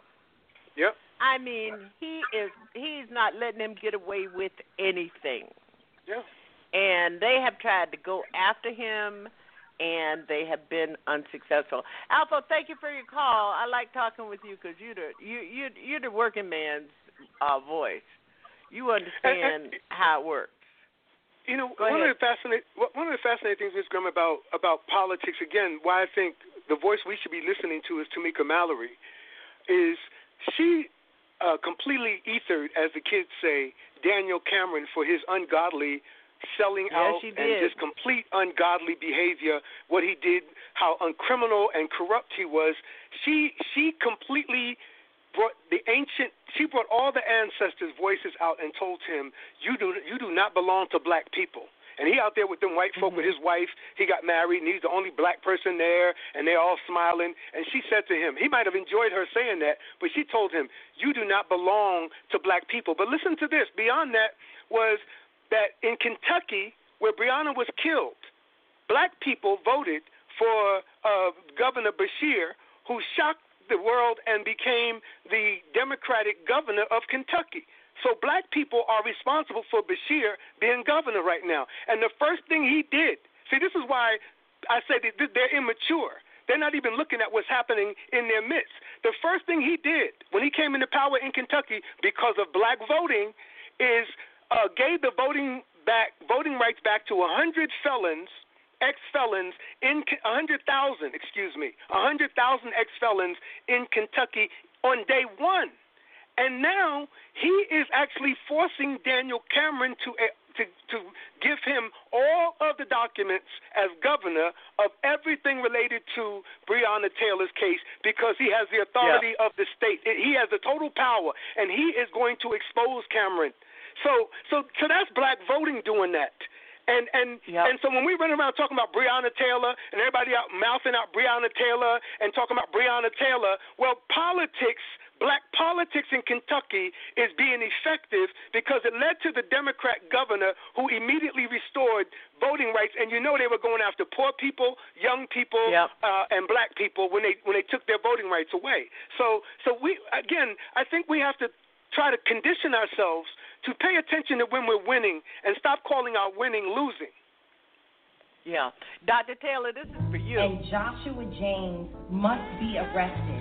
We cannot forget about Joshua Jaynes, the man who lied on a no knock warrant application that sent police officers charging into the home of Breonna Taylor and Kenny Walker. We cannot forget about any of those officers.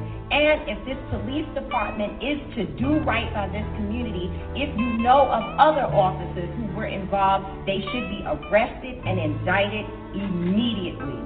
Again, the restitution portion is one part. But I want you to understand how wicked he is. How wicked he is. And how wicked this system is. Daniel Cameron is no different than the sellout Negroes that sold our people into slavery.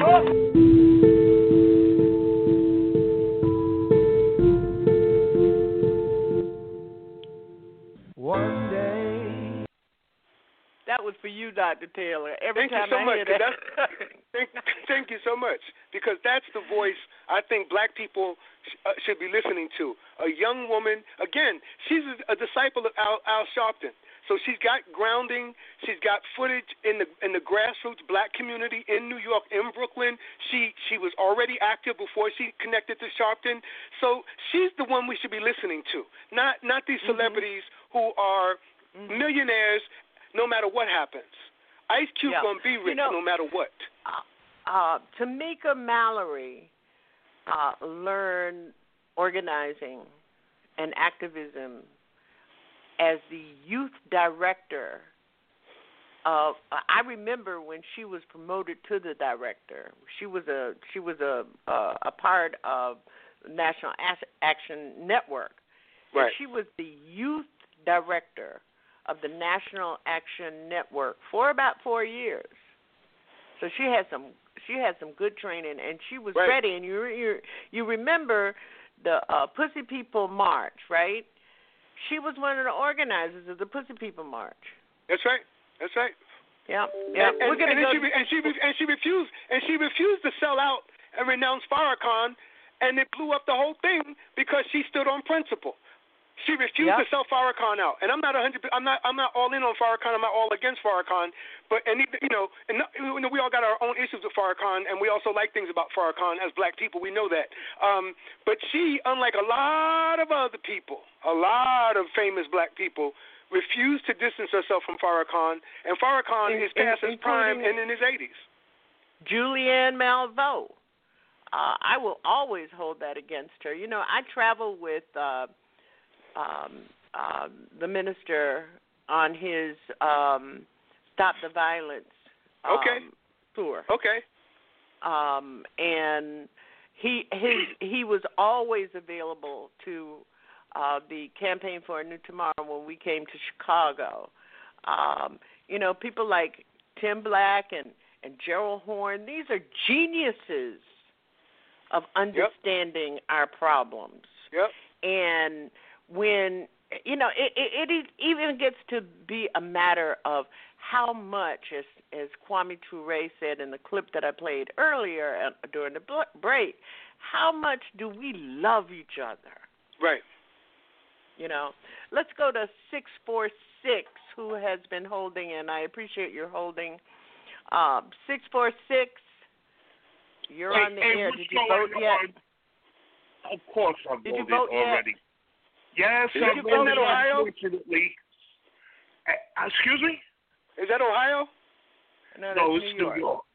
Okay, okay. Um, it, listen, um, I, I have to disagree with your your analysis in regards to Ice Cube. I think out of all of those individuals who have, as one would say, butted in, he has a plan, he has an agenda, and he's worked with people who Have you read his somewhat plan? of a position in the community.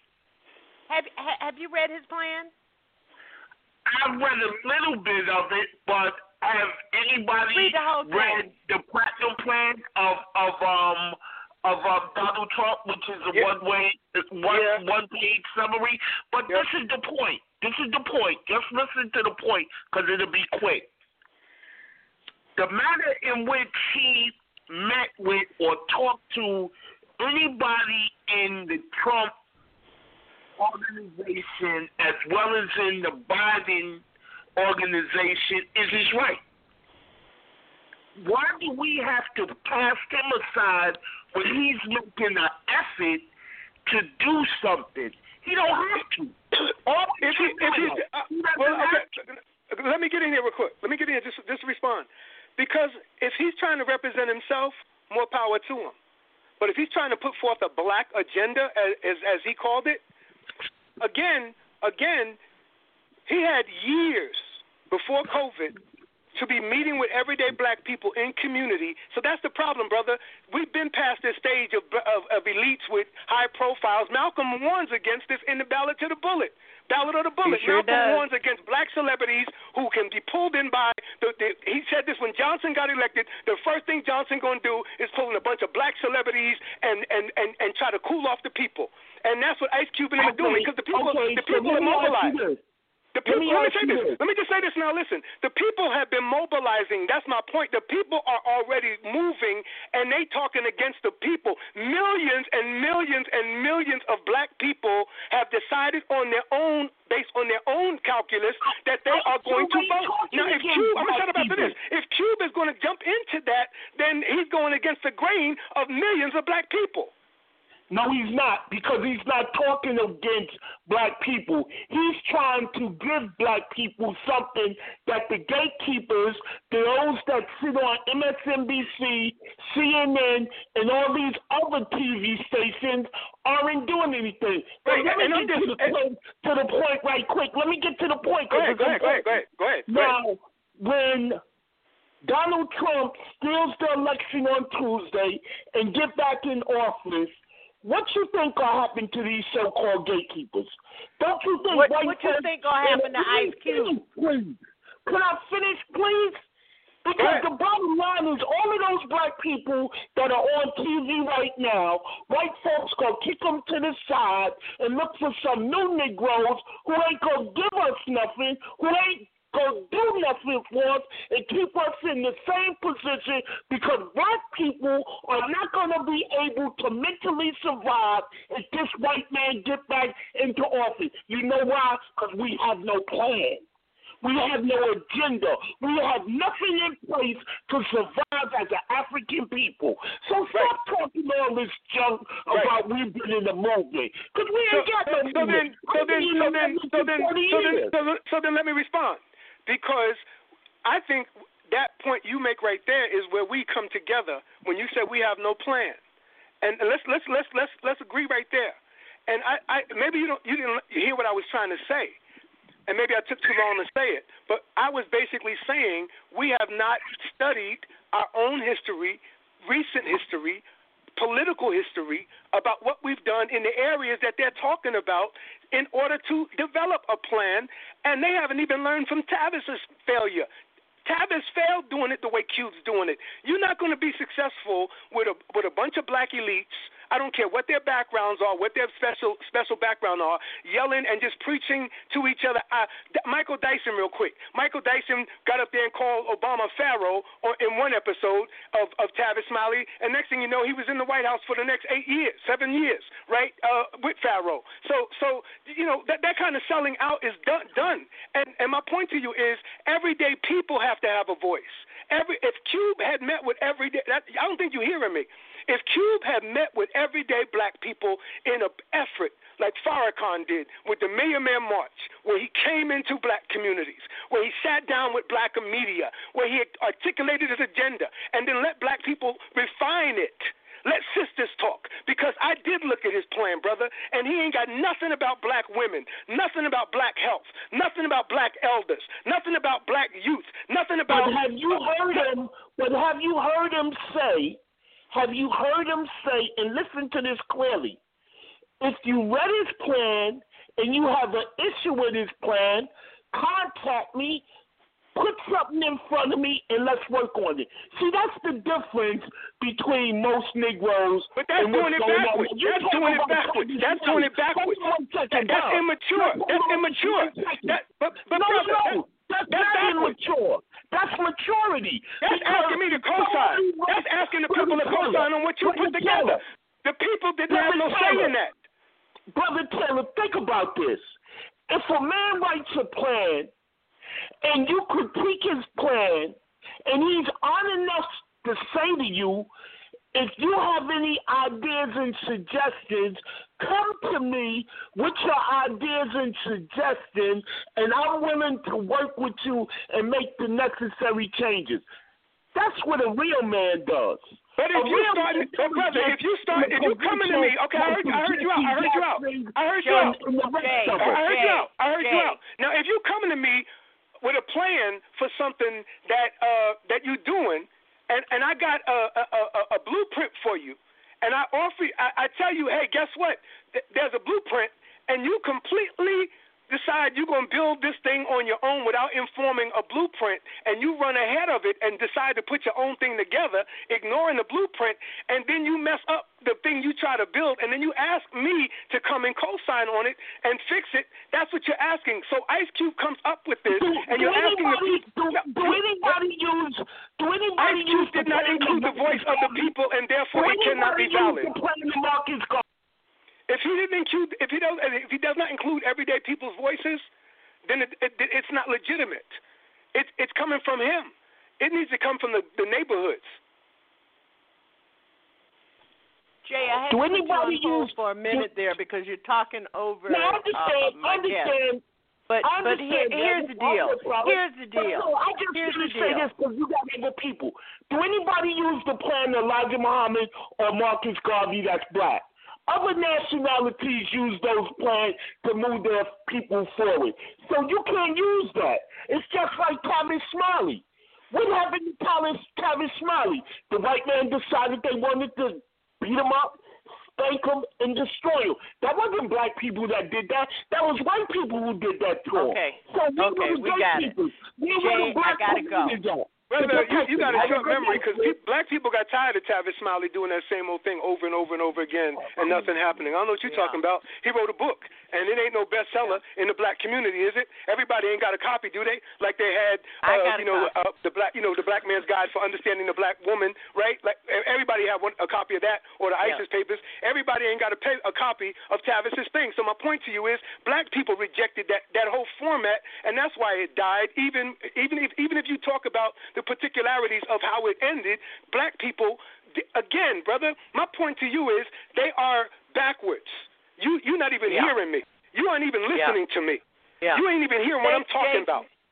You having a different Jay, for your conversation. I'm saying these brothers aren't even studying, and they have entered the race 50 years backwards behind where their ancestors were just 50 years ago, and you didn't hear that. That they have not studied their own people's history, and they're going to jump in front of their people, not learning that SNCC sat down women and men sat down and debated issues and positions before they made a public statement. You don't get to come from your million dollar mansion in LA. Now you're living in Riverside talking about Compton, writing up a manifesto that you decided to come up with when you saw George Floyd get choked and then ask everybody else in black America to co sign on that. Those days are over. That's what Black Lives Matter has tried to teach y'all. That the black leaders coming from above are rejected. That's why they don't have any. The whole idea of Black Lives Matter for the past 10 years is that we don't want it coming from above. And then Cube gonna come from above. He is from above. He ain't the Cube from Compton no more. He's he's the Cube that's famous celebrity millionaire.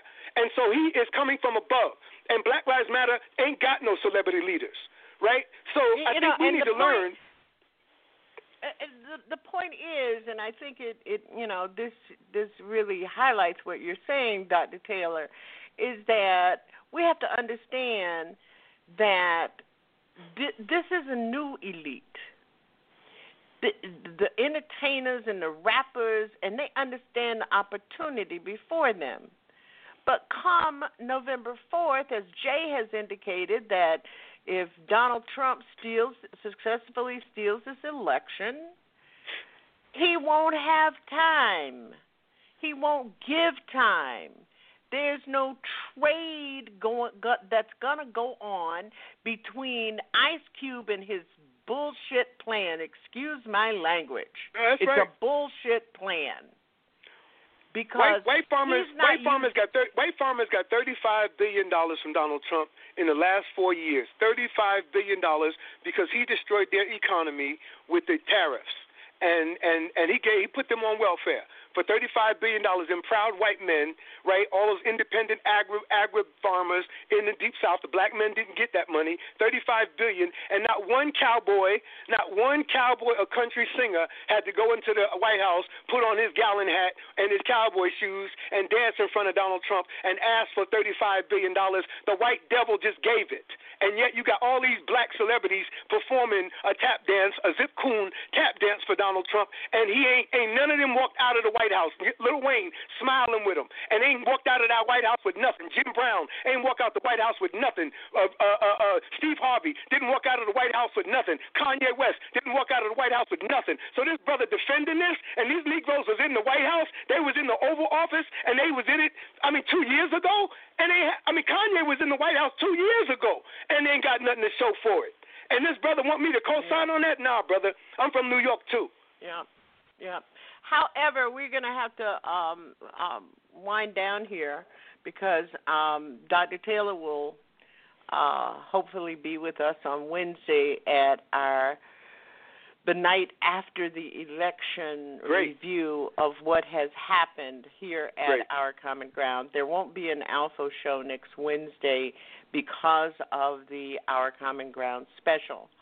Uh, joining us will be Dr. Wilmer Leon, uh, and I'm hoping that uh, two, one or two other people will join us. Um, I, I might even call my friend Bob Stark and say, "Come on up and." Oh, that'd be fun. That'd be fun. That'd be fun. Yeah, Bob Stark used to be on this show when I was on terrestrial radio every week. Well, Uh, well, I, he I have to I have would- I have to have some good credibility with you to drop a name like Bob Starks then.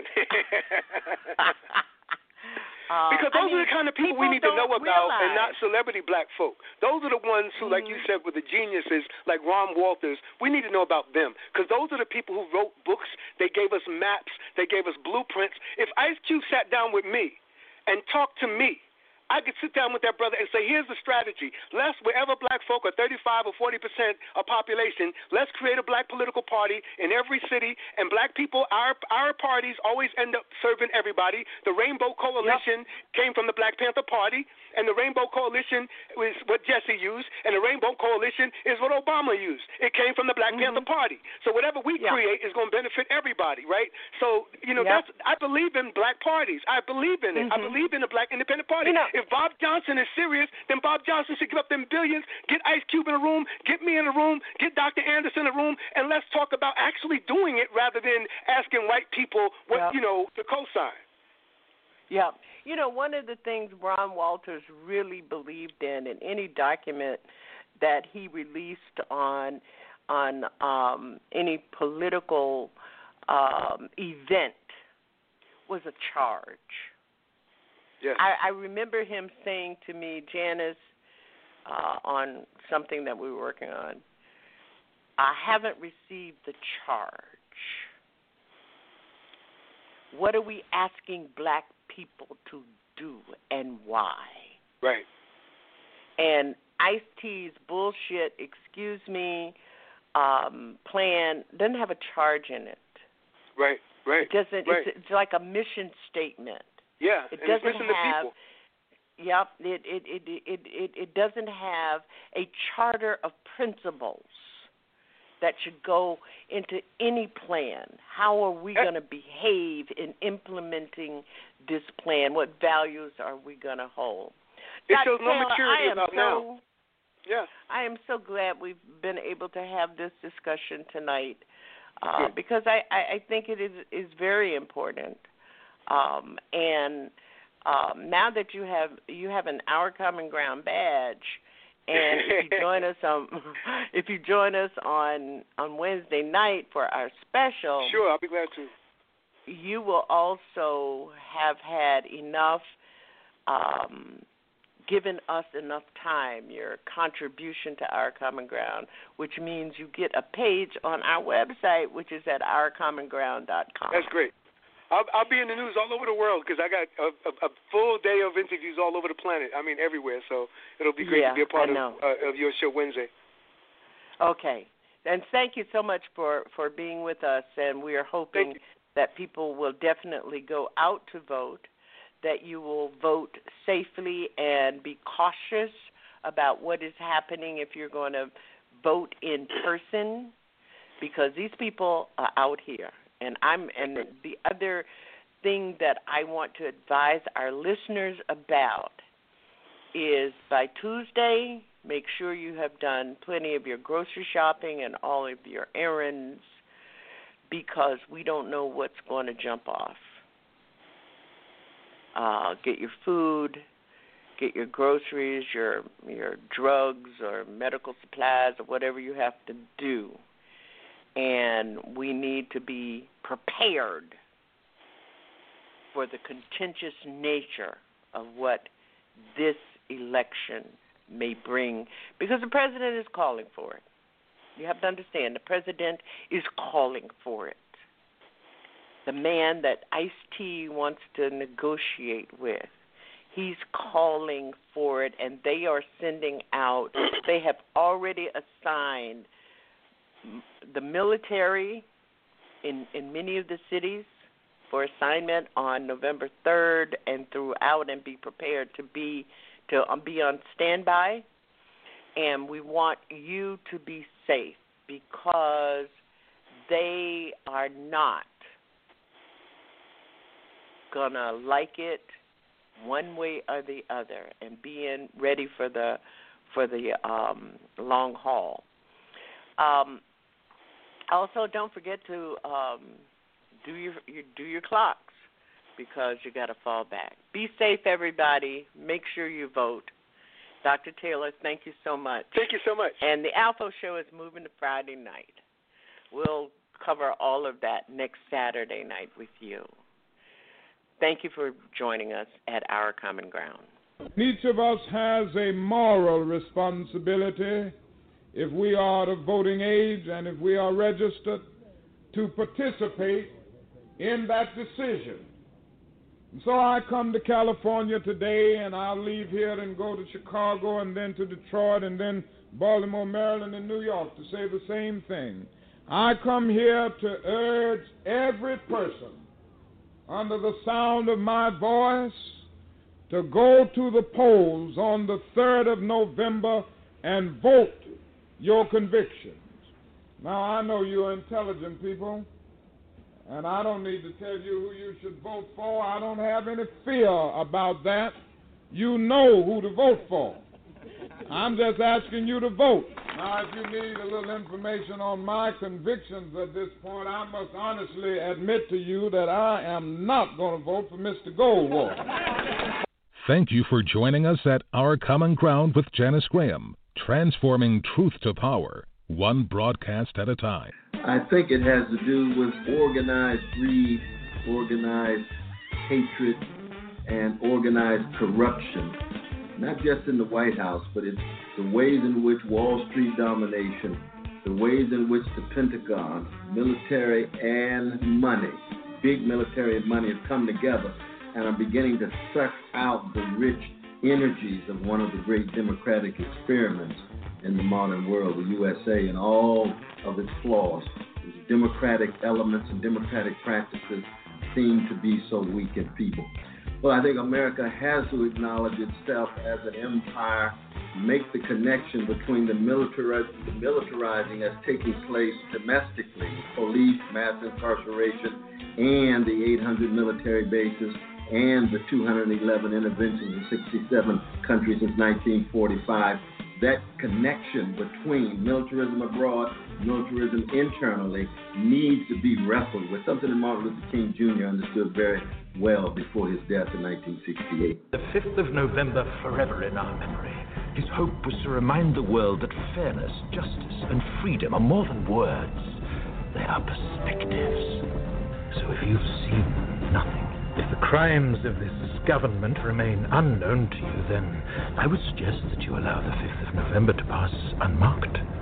But if you see what I see, if you feel as I feel, and if you would seek as I seek, then I ask you to stand beside me, and together we shall give them a 5th of November that shall never, ever be forgotten. Want change in your local community? Vote. Tired of government not working for you? Vote. Done with people saying nothing can be done? Vote. Thank you for joining us here at Our Common Ground. For all of you that have joined us in our chat room, we thank you as well. I'm Janice Graham. Join us each Saturday at Our Common Ground. I'll be listening for you, speaking truth to power and ourselves.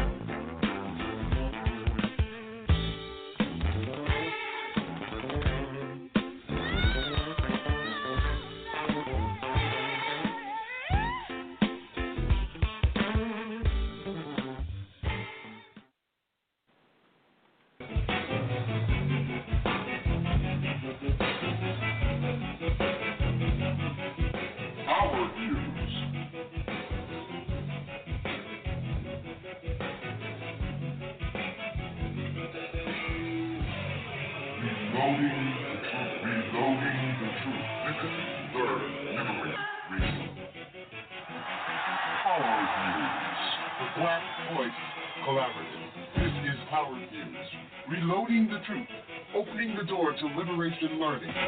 Our Views. Only on TruthWorks Network. Reloading the truth.